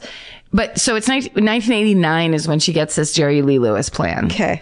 And she actually ends up hanging out and like sidling up and she's a gorgeous woman. So like she eventually meets him. She gets to hang out with him a little bit. I guess she ends up hooking up with him. She gets pregnant and tells him it's her baby. and he's His like, baby. It's his baby. Yeah. She's like, look, this is my baby. hope Oh, it's her baby. And there's no way you can prove me wrong. And Jerry Lee Lewis is like, sounds great. Shit, I'm sorry. I'm sorry. I keep hitting the mic. no, that's okay. Okay. Um, so basically, Jerry Lee Lewis is like, why don't you go ahead and take a paternity test for that baby? They have those in 89? yeah. They were very popular back then. And, uh, of course, it's- he was not the father. Oh, man. So that she basically takes her fourth husband and is like, "We're moving to California." Like she just gets out. Mm-hmm. And I I should actually have you look this up because this is the best. Oh my God. Bonnie Lee Bakley. She takes all that money from her home nudes business Mm-hmm. and buys herself a billboard on Sunset. Uh, Sunset Strip. Like Angeline style?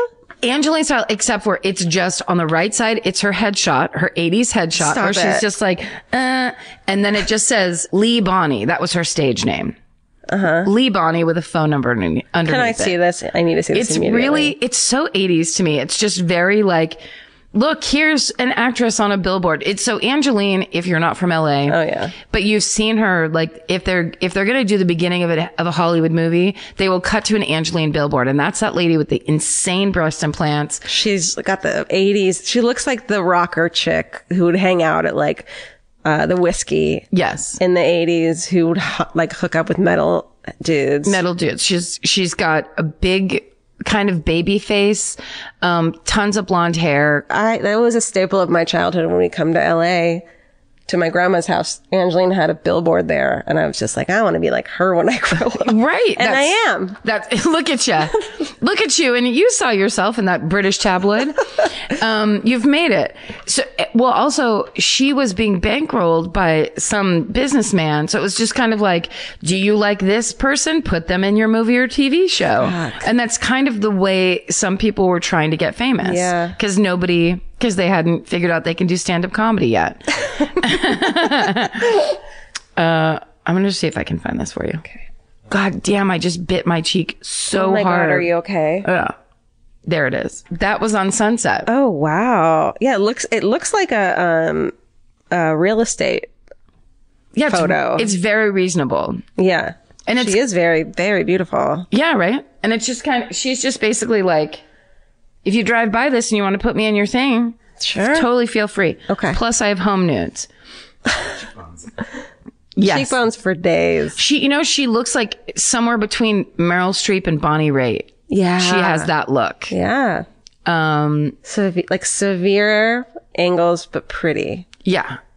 Okay. And a nice tall forehead. Maybe a little Sigourney Weaver going on. There's a little Weaver in there. She starts writing. So this was around the time where Christian Brando ended up going to jail for, uh, uh, um, involuntary manslaughter. Right, Marlo Marlon Brando's son. Yeah. Right? Yeah. He's going off the fucking rails. Yeah. Um, that's a whole other. I didn't even Right. want to get into it because I'm like, ooh, we should save that one for Yeah. because that's a whole insane story. Totally. The- ho- these Hollywood murders, but um, s- so he's in jail. So she's one of those people. She starts writing him letters in jail, Sure. sending him home pr- homespun nudes. Absolutely. He's like, this is great. Thank you so much. And when he gets out of jail, they start having a relationship. Oh shit. Yeah. Um, so that's basically kind of just this on and off thing. They, a lot of people in this special say like they're seeing each other or whatever. Like, uh huh. We get it. Uh-huh. We know what that means. In a van, in the alley behind the jazz club. Oh. Uh, but then when she's seeing Christian Brando in real life, that's when she meets Robert Blake. That's where that story overlaps. Oh, Okay. So Bonnie kept flying back to Arkansas to pick up her mail because apparently when she lived in, uh, she was, she ended up getting arrested there because she had so many fake IDs and so many fake social security cards for all the different, uh, um, people that she pretended to be when she had that home nudes business. She never gave anybody her real name. Yeah. So she's she had a ton of fake ID, like fraudulent ID, basically. Okay. She had gone home to pick up her mail, um, because she was uh had been arrested. Basically, she got pulled over. A cop said, "Let me see your ID." She pulls out one. Fifteen other ones fall out. Mm-hmm. Oops. Mm-hmm. The cop's like, "What the fuck?" She gets arrested for fraud or whatever. Um, so now she's on probation in, in Arkansas. So she has to have an address there. Yeah. So she keeps, she like stays in LA for a little while, goes, checks her billboard to see if there's any takers. And then she goes back. She has to go back to Arkansas. She, she's been doing that on and off. Okay. But once she hooks up with Robert Blake, so it's April of 1989 now, she finds out she's pregnant. Yeah. So she tells both Christian Brando and Robert Blake that they're the father. And uh, she's kind of doing this thing of like, I'm not sure which one I want to marry, and I'm still trying to pick because Robert Blake had a ton of money and he was really stable and he was actually interested in her and, and like into her. Christian Brando was young and good looking and, you know, kind of like the you know, she was just trying to decide like who she was going to start a life with. So she picks Robert Blake, but then when she tells him, so I'm pregnant and blah, blah, blah, he's just like, you lied to me. And he, he turns on her. Robert Blake does? Yeah, he's super mean. They have so it also turns out um, later on when this when this uh, trial starts, she recorded almost every single phone call she ever had. Shut up. So they w- like when when this case started, I vaguely remember this. yeah, they had they have phone calls of theirs. They have phone calls of other people. She had like she just recorded all phone calls. Weird. So they could go through all of them, and that's when they start to find out her very checkered past. okay. like the actual proof of it. Um, but basically, she th- she thinks she's gonna do this kind of like, well, I'm pregnant, and so let's hook up. Yeah. And I, I finally my, made my decision of my Yeah. two boyfriends in my Hollywood life, and Robert Blake is like. No fucking way. And is so mean and like demanding she get an abortion, telling her he's going to make her get an abortion, like all this stuff that she actually ends up writing a letter to her lawyer saying, if anything happens to me, Robert Blake is responsible for my death. Oh my God. So she ends up going back to um, Arkansas or Memphis.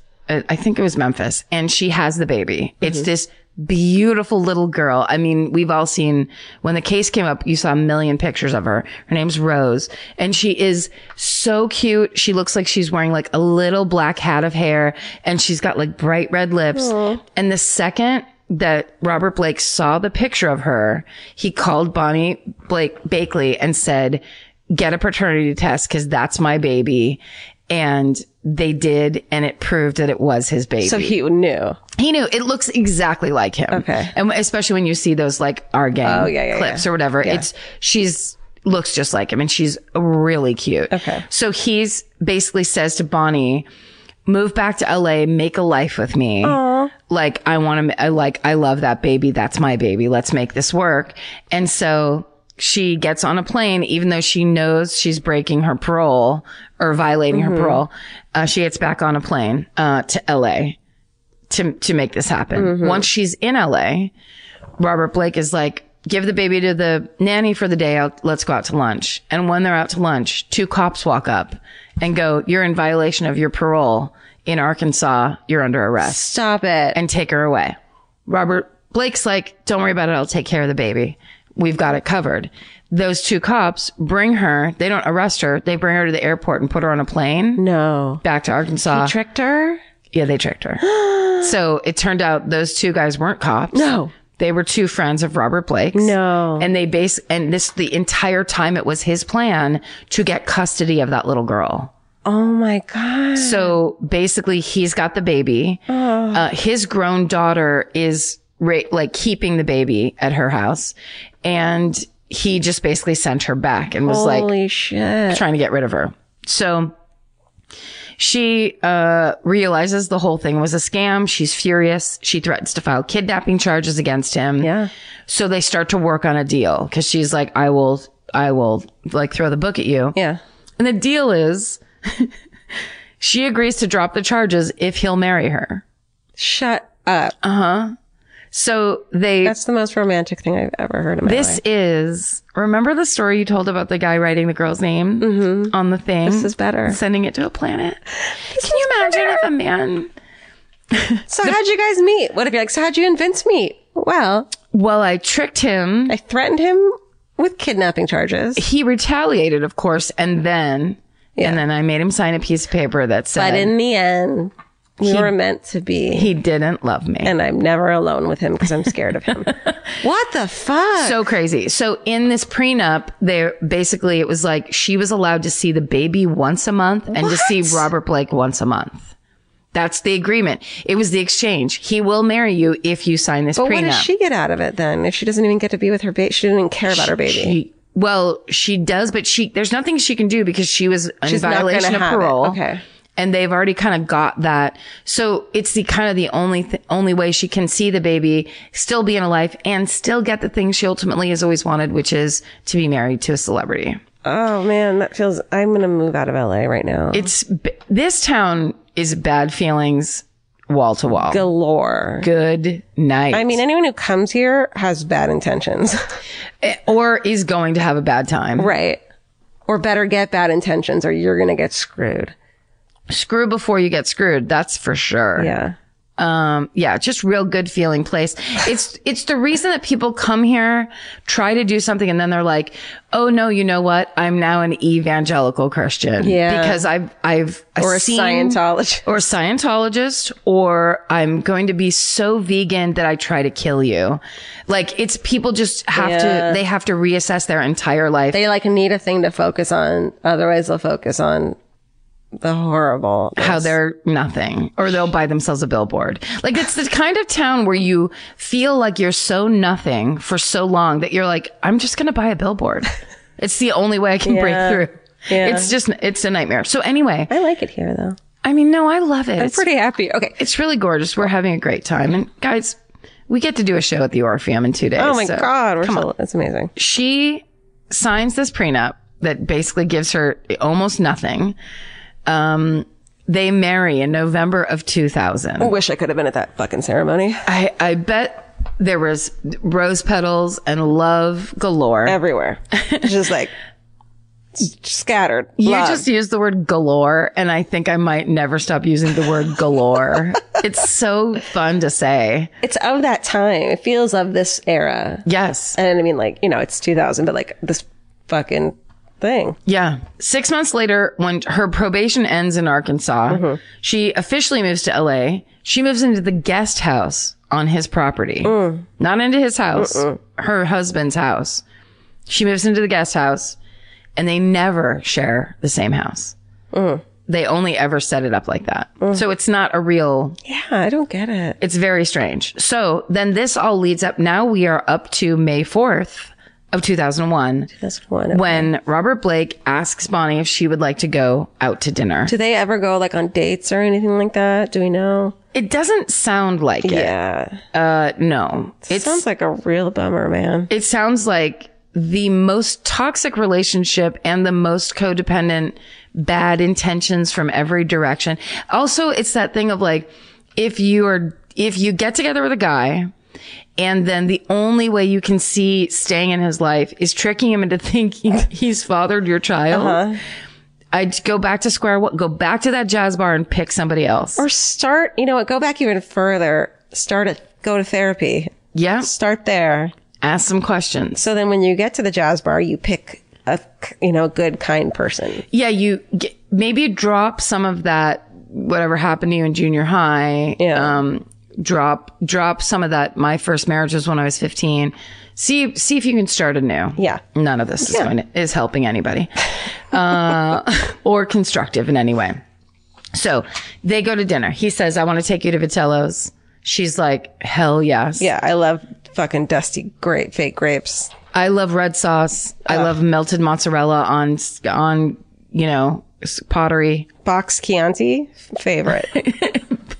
uh, or what's that wine? The one that's so funny. Chablis. Oh, vin rosé. That's what my grandma used to order. oh my I'll god. have a vin rosé.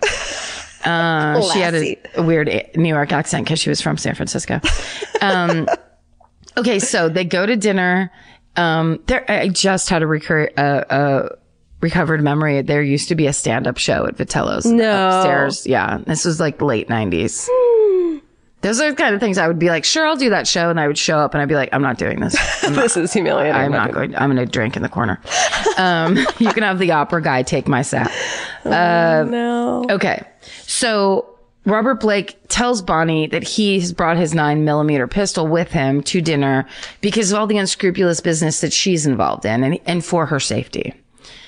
Um, I'm sure she's like, sounds great. I'll have the breadsticks Yeah. and, um, She ordered the breadsticks. just breadsticks. Sounds fucking great. You know, when you're trying to be ladylike on a date. Yeah, you're on Can a I- diet. I'll just get seven breadsticks I and, just have the breadsticks. and a pitcher of iced tea. oh, God, I love Vitello's. So they leave the restaurant at 924 and between 924 and 940, Bonnie Lee Bakley is shot in, um, Robert Blake's car in the parking lot of Vitello's.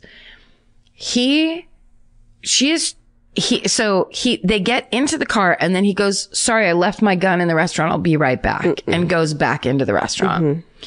Um, to get his gun that he says he left in the booth. Great. There are no witnesses from the restaurant that say he went back into the restaurant. No one saw him go in and get his gun. But while he he claims and his alibi is that when he while she was getting shot outside, he was inside getting his gun. But But nobody saw him. no one saw him.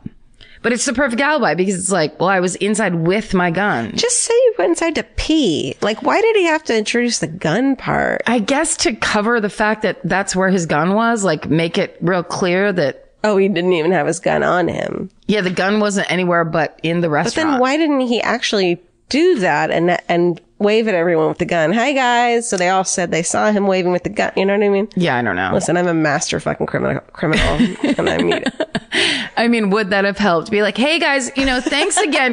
thanks. Bye. those oh shit, my breadsticks. wife just got shot. This one's for the opera singer.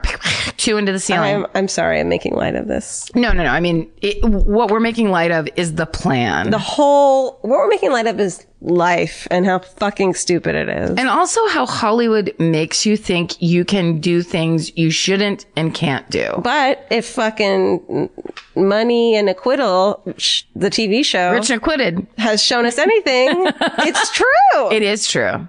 It's true. It's why people want it so badly is because it gets you to a place. I was right, rich and acquitted.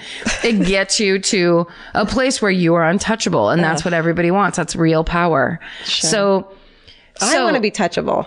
Oh, do you? I, Don't want to be untouchable. think you're silky soft and totally touchable. Baby soft. Thank you. So at 940, Okay. Robert Blake rings the doorbell of a neighbor of Vitello's. Why? because he went there to call 911 to the neighbors right, right. screaming going fucking berserk Um, God. and the neighbor is it's a guy named Sean Stanek it's his house okay he goes there to his house to call 9- 911 when he leaves and the cops go to like go to the crime scene he he c- call he waits a little while then he calls police again and he asks them to come and and look through his house cuz he he thinks Robert Blake might have hid something there while he was there. He says his behavior was so strange and over the top and bizarre and he was screaming and being super crazy about my wife, my wife, my whatever. That he was like, I don't I just want you guys to come and look. I feel like he did something and I didn't catch Mm. it, which I think is amazing and such a cool move where it's like, could I just invite you guys yeah, back it's real like quick? he didn't even try to look for it himself. He was just like, something's fucking off, and I am not putting my fingerprints on it. No, get the authorities in here. Absolutely. ASAP. Well done, Sean Stanek. So, uh, and other neighbors in the neighborhood were like, yeah, he was just running around screaming and like, and like just so clearly presenting Yeah. like, I'm freaking out. Um, but a little vaudevillian and over the top. Sure. Just play it to the back. What do you guys Right? want? Yeah, exactly. Play to the back row. Yeah. So, uh, so police are like, well, this is strange because again, no witnesses actually saw him go into Vitello's the second time. And he also, Bonnie had a cell phone and was always on her cell phone. She was like, as we know for her recorded um, messages obsession, she was a big phone person, always had her phone on her. He could have taken her phone and called 911 right there at the car and he didn't do it Okay. he also he was taken in for questioning after like they all left the scene so bonnie uh, was shot twice In the car. She was in the car. she was sitting in the car in the passenger seat shot through the window um, blood all in the car She was taken, the ambulance came and she was taken to the hospital, but she died uh, at the hospital. Um, Robert Blake was taken in for questioning by the detectives, never asked how she was. No. So they were like, yeah, the couple of these things aren't adding up in a big way. They do the gun residue on his hands test inconclusive. They end up, which is super brilliant idea and like, y- you know, for 2000s, pretty advanced. There's a dumpster that the car is parked right next to. And instead of going through the dumpster there, they just take the entire dumpster back to like the forensics lab or whatever and go through every piece of garbage piece by piece So smart. to find yeah to find anything and they end up finding this uh it's a nine millimeter it's a very rare world war ii german officer's gun that's a p38 nine millimeter pistol No idea. but when they find it it's covered in motor oil so they can't get any fingerprints off of it or Oh. even uh, or do any ballistics on it it's just completely ruined um they think intentionally Yeah. I wonder if that was a fucking plot line in an episode of Beretta. They should have fucking looked that up, man. that's a fucking genius idea Can, can is Double Jeopardy still a thing? Bring him back. bring him on back. That is such a good idea. I I wonder if anybody looked up all the episodes of Beretta and just been like, Yeah. this person did this, this Yeah. person, this was the plan. Sure.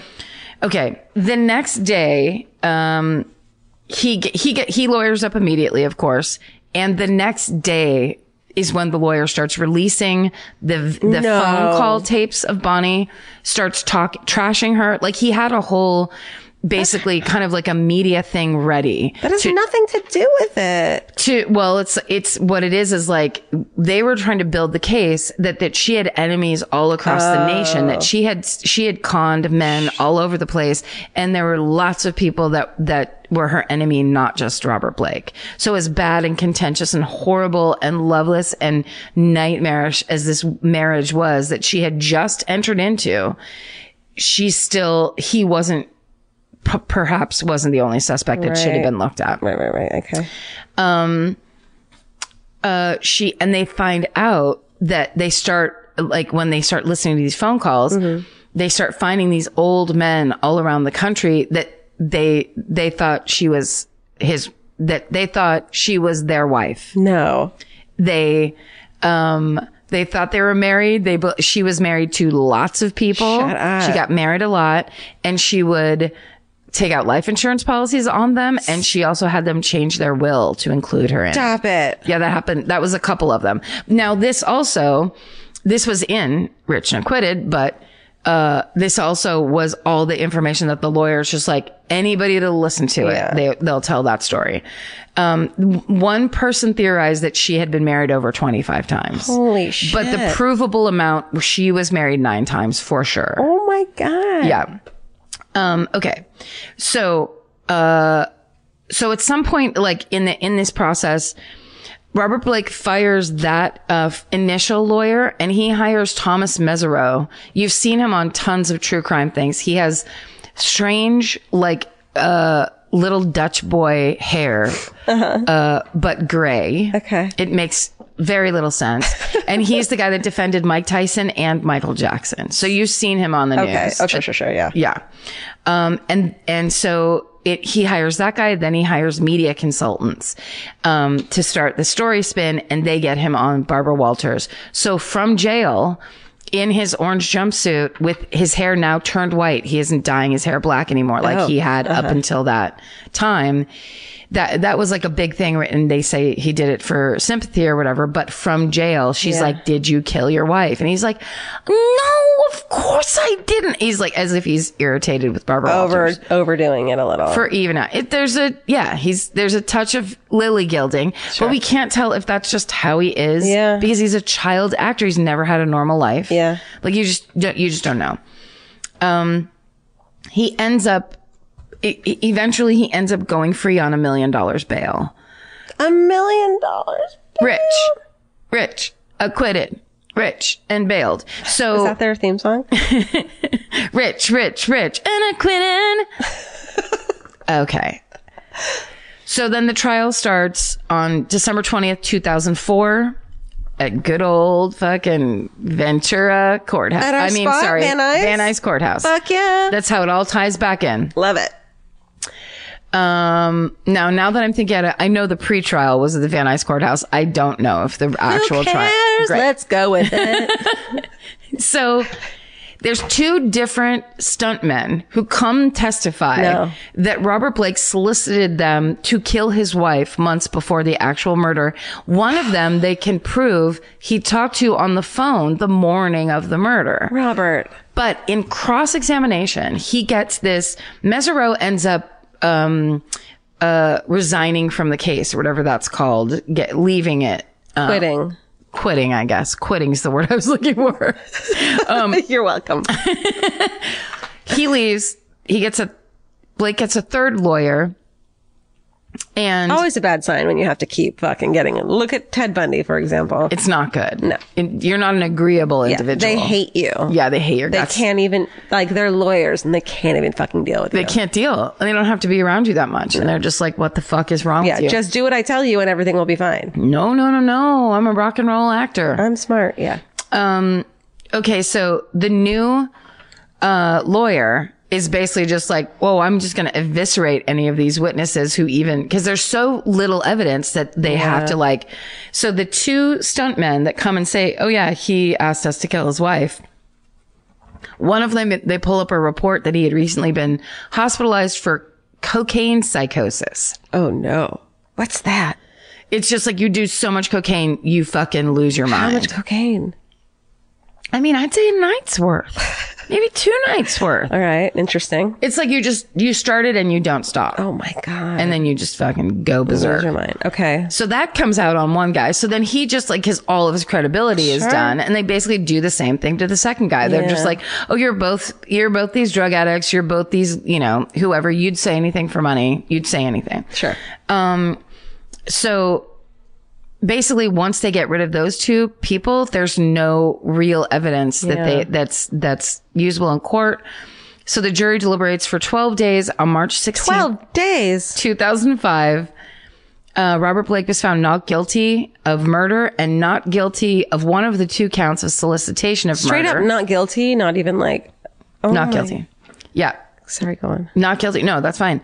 Um, the the other count of solicitation of the of the guy, the cocaine psychosis guy, um, that was dropped when it was revealed that the jury was deadlocked eleven to one in favor of acquittal. So they were going to go for it Yeah, anyway. yeah. and they were just basically like, forget that one, and he's just going free Erase because that one off the whiteboard. yeah, they're just like, oh, you're rich, you're acquitted. The Los Angeles, this is from Wikipedia. Well, Los Angeles, Los Angeles District Attorney Stephen Cooley called Blake, quote, a miserable human being. And the jurors are, quote, incredibly stupid. to fall for the defense's claims.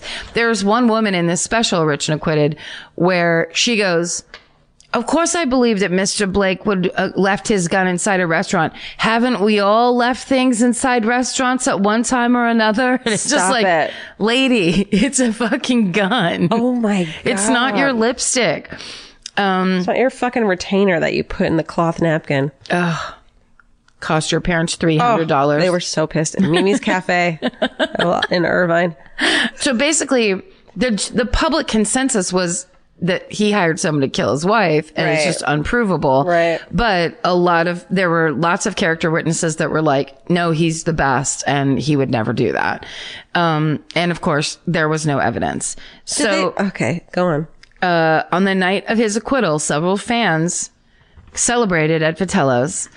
no, and Karen Kilgariff was one of them. Um, and I was up there singing opera just like this on November 18th, 2005. It's not opera. It's not? What? Yes, it is. That was Verdi. Um, I love opera. Everything straight out your nose in opera. This is the Barber of Seville. but if you're speaking about opera, it's opera. Yes. you don't have to sing opera. That's right. This is a musical about, About singing opera. There's no actual opera in it. I'm out here and I'm wearing a Viking More nasal, uh, hat. nasal or please. I'm fucking hot.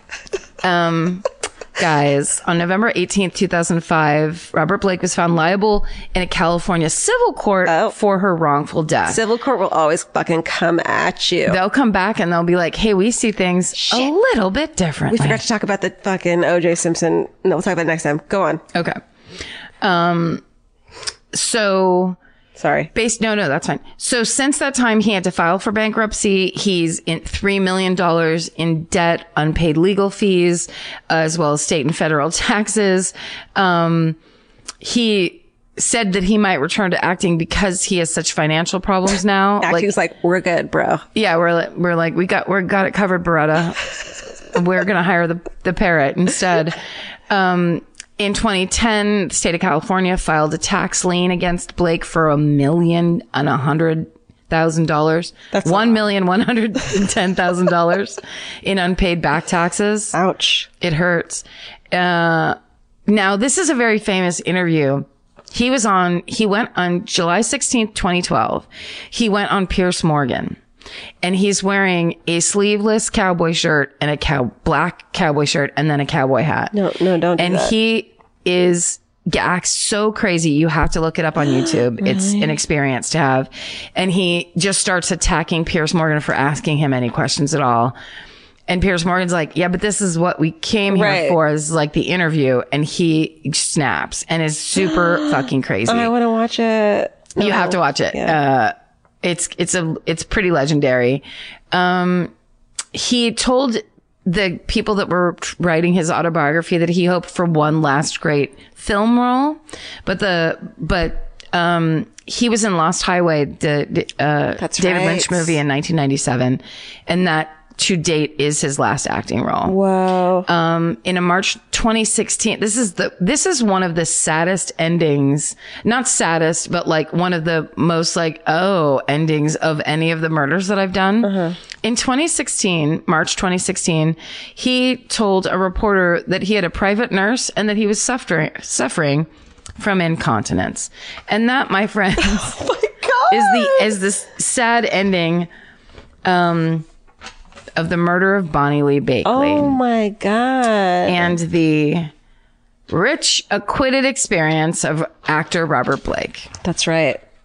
Now he's 85. He's still Holy alive. Shit. He's still alive. The- I think he remarried for a third time. Um, Someone married him again? Of course, it's the fucking. This is a town full of people who want their own billboard. Jesus. They'll, they'll Also, do how come anything. he gets to be 85? But fucking uh, Stephen Hawking is what? Was he like 73? Some, Look. Such bullshit. I wish I could explain God's work. I wish you but could too. It's a mystery. this is just how he does it. Um, next time we have to talk about the OJ if I did it that they finally. Oh, thank you. That was amazing. That was. oh no, no. Yeah, so you're good. welcome. That was so. I don't want to call it fun, but it was a wild ride. You know who he's always reminded me of is the dude, the dad from fuck the staircase. Hmm. Mm.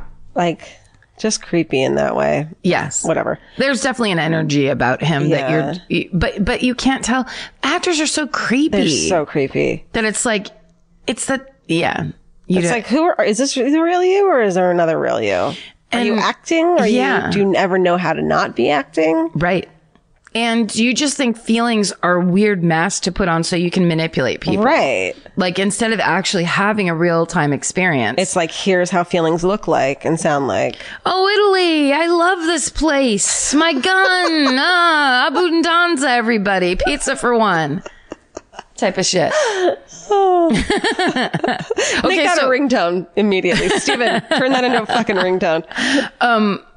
But you're talking about so there was the O.J. Simpson it like an if I did it special, Right. It got rec- it got filmed in like 2006, and there was like a fucking public outcry, and Right. everyone was like, "Don't put it out." But so they finally did. You have to watch it, and we'll talk about it next week. 'cause Okay, it's- great. It's fucked up. Um, He did it. yeah, and he admits to it in this fucking show. Whoa, It's fucked up. Okay, so oh, two women who were one of us. They were murderinos. They were lovely women, and uh, they were murdered this week.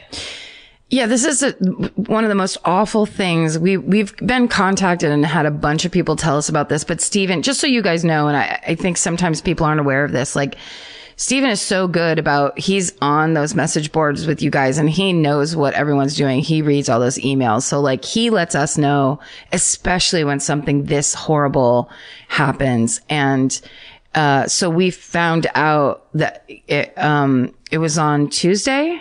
One was Monday, one was Tuesday. We found out this morning. Yeah.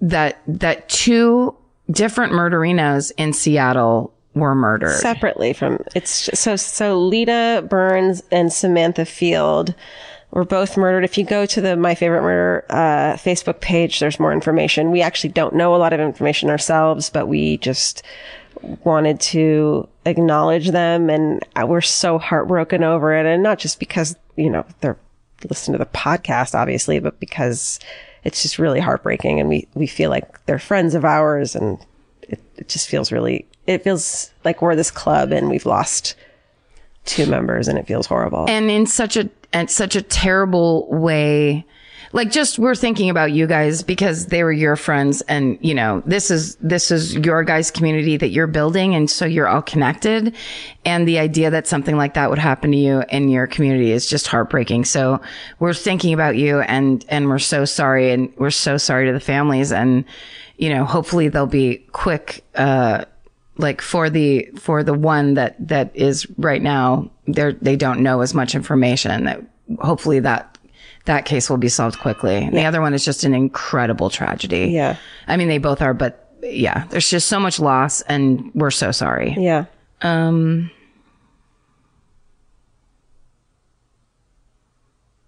Uh, okay, so my positive thing this week, I just want to give this shout out to this this movie that I can put on in the background, and Vince and I put it on at night when we get home from going out, and we just want to watch something, and it's just you can start it at any point, and it just makes me so happy.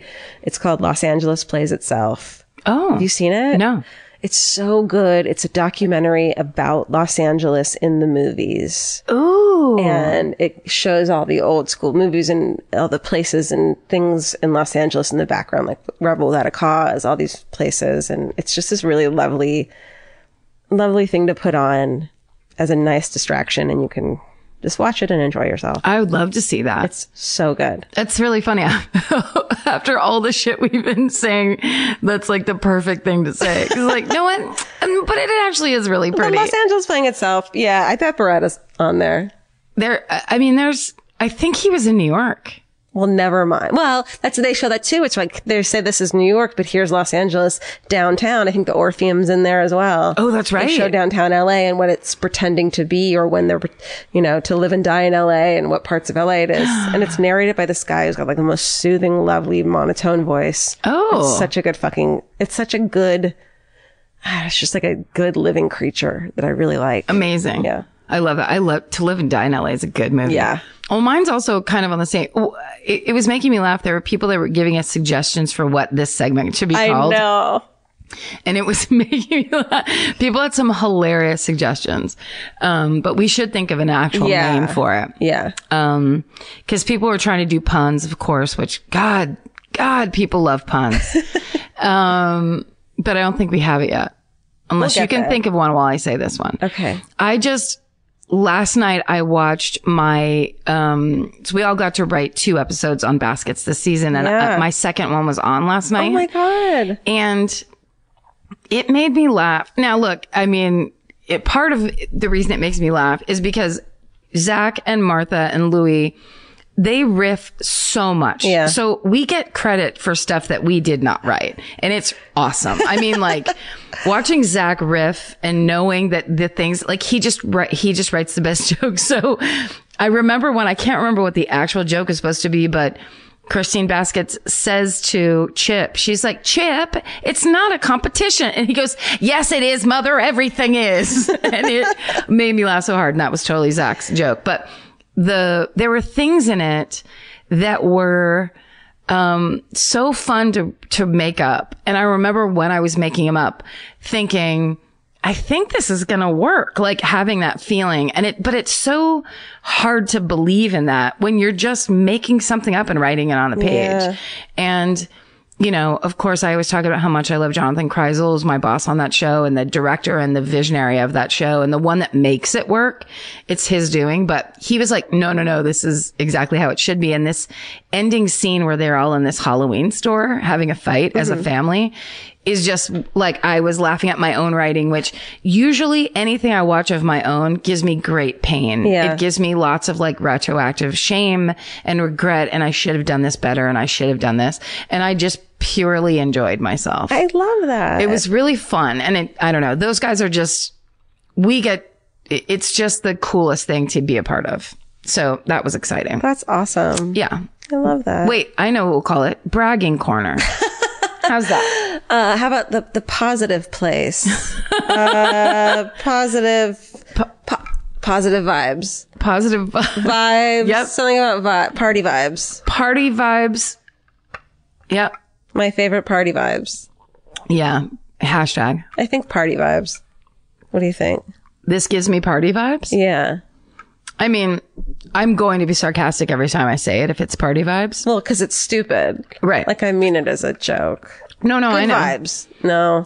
I mean, I like party vibes. No, we'll, we'll keep, let's keep workshopping that. You know what? Let's put a pin in it and let's fucking workshop it. Let's do party vibes is best of right now. There's all these people that are like, I tweeted something better on Twitter. yeah, and you did. You're right. You're no, you're absolutely right about your own ideas. Yeah. Don't ever listen to anybody else's outside influence. Don't bother. Party vibes is what it is until we think of the better idea. Okay. And we'll get there. That's the one to beat. Yeah. Um, gosh, thanks for listening. We, we love this community and we love being part of it. And we're so fucking grateful Yeah. We really are. for you guys listening and for what's happened to our life. We don't talk about it because, like we said, we're fucking terrified that it's going to all fall apart the minute we acknowledge it. Uh, and we say it at live shows. We don't really say it on recorded episodes. That's true. How insanely incredible. I, I don't, I want to say my life has become because of this podcast It's true. in a way that I think I fell in through a wormhole when I was a kid and ended up here because there's just no way that this is real. It's so true. It's so funny they say that because I was uh, today was my therapy today, therapy day. Uh, so where which is when I get especially like raw and kind of like what am I saying? Yeah. Uh, but I did have a moment where I told my therapist it really does feel like everything has come together. It's like it's that feeling like at the end of a prayer for Owen Meany where all of a sudden he understands why he was doing that trick shot with his friend the whole time because then they're in the war together or whatever. It had that feeling of like the stuff that we, you and I have been doing lately, where I'm like, oh, I got it. I've been trained for this. Yeah. I kind of know what I'm doing here. And it finally makes sense. Like, I don't know. It's thank, uh, what we're saying is thank you. Thank you guys for listening. Thanks for being a part of it. It's, we're having the best time. We're glad you guys are having the best time. Fucking hooray. We're so grateful and uh And stay sexy. don't get murdered. Bye. Bye. Elvis, you want a cookie? Oh, yeah. You want c- you want a cookie? Good boy. You want a cookie? He got, you got it. Better one. Just keep saying it. It's just stage mom.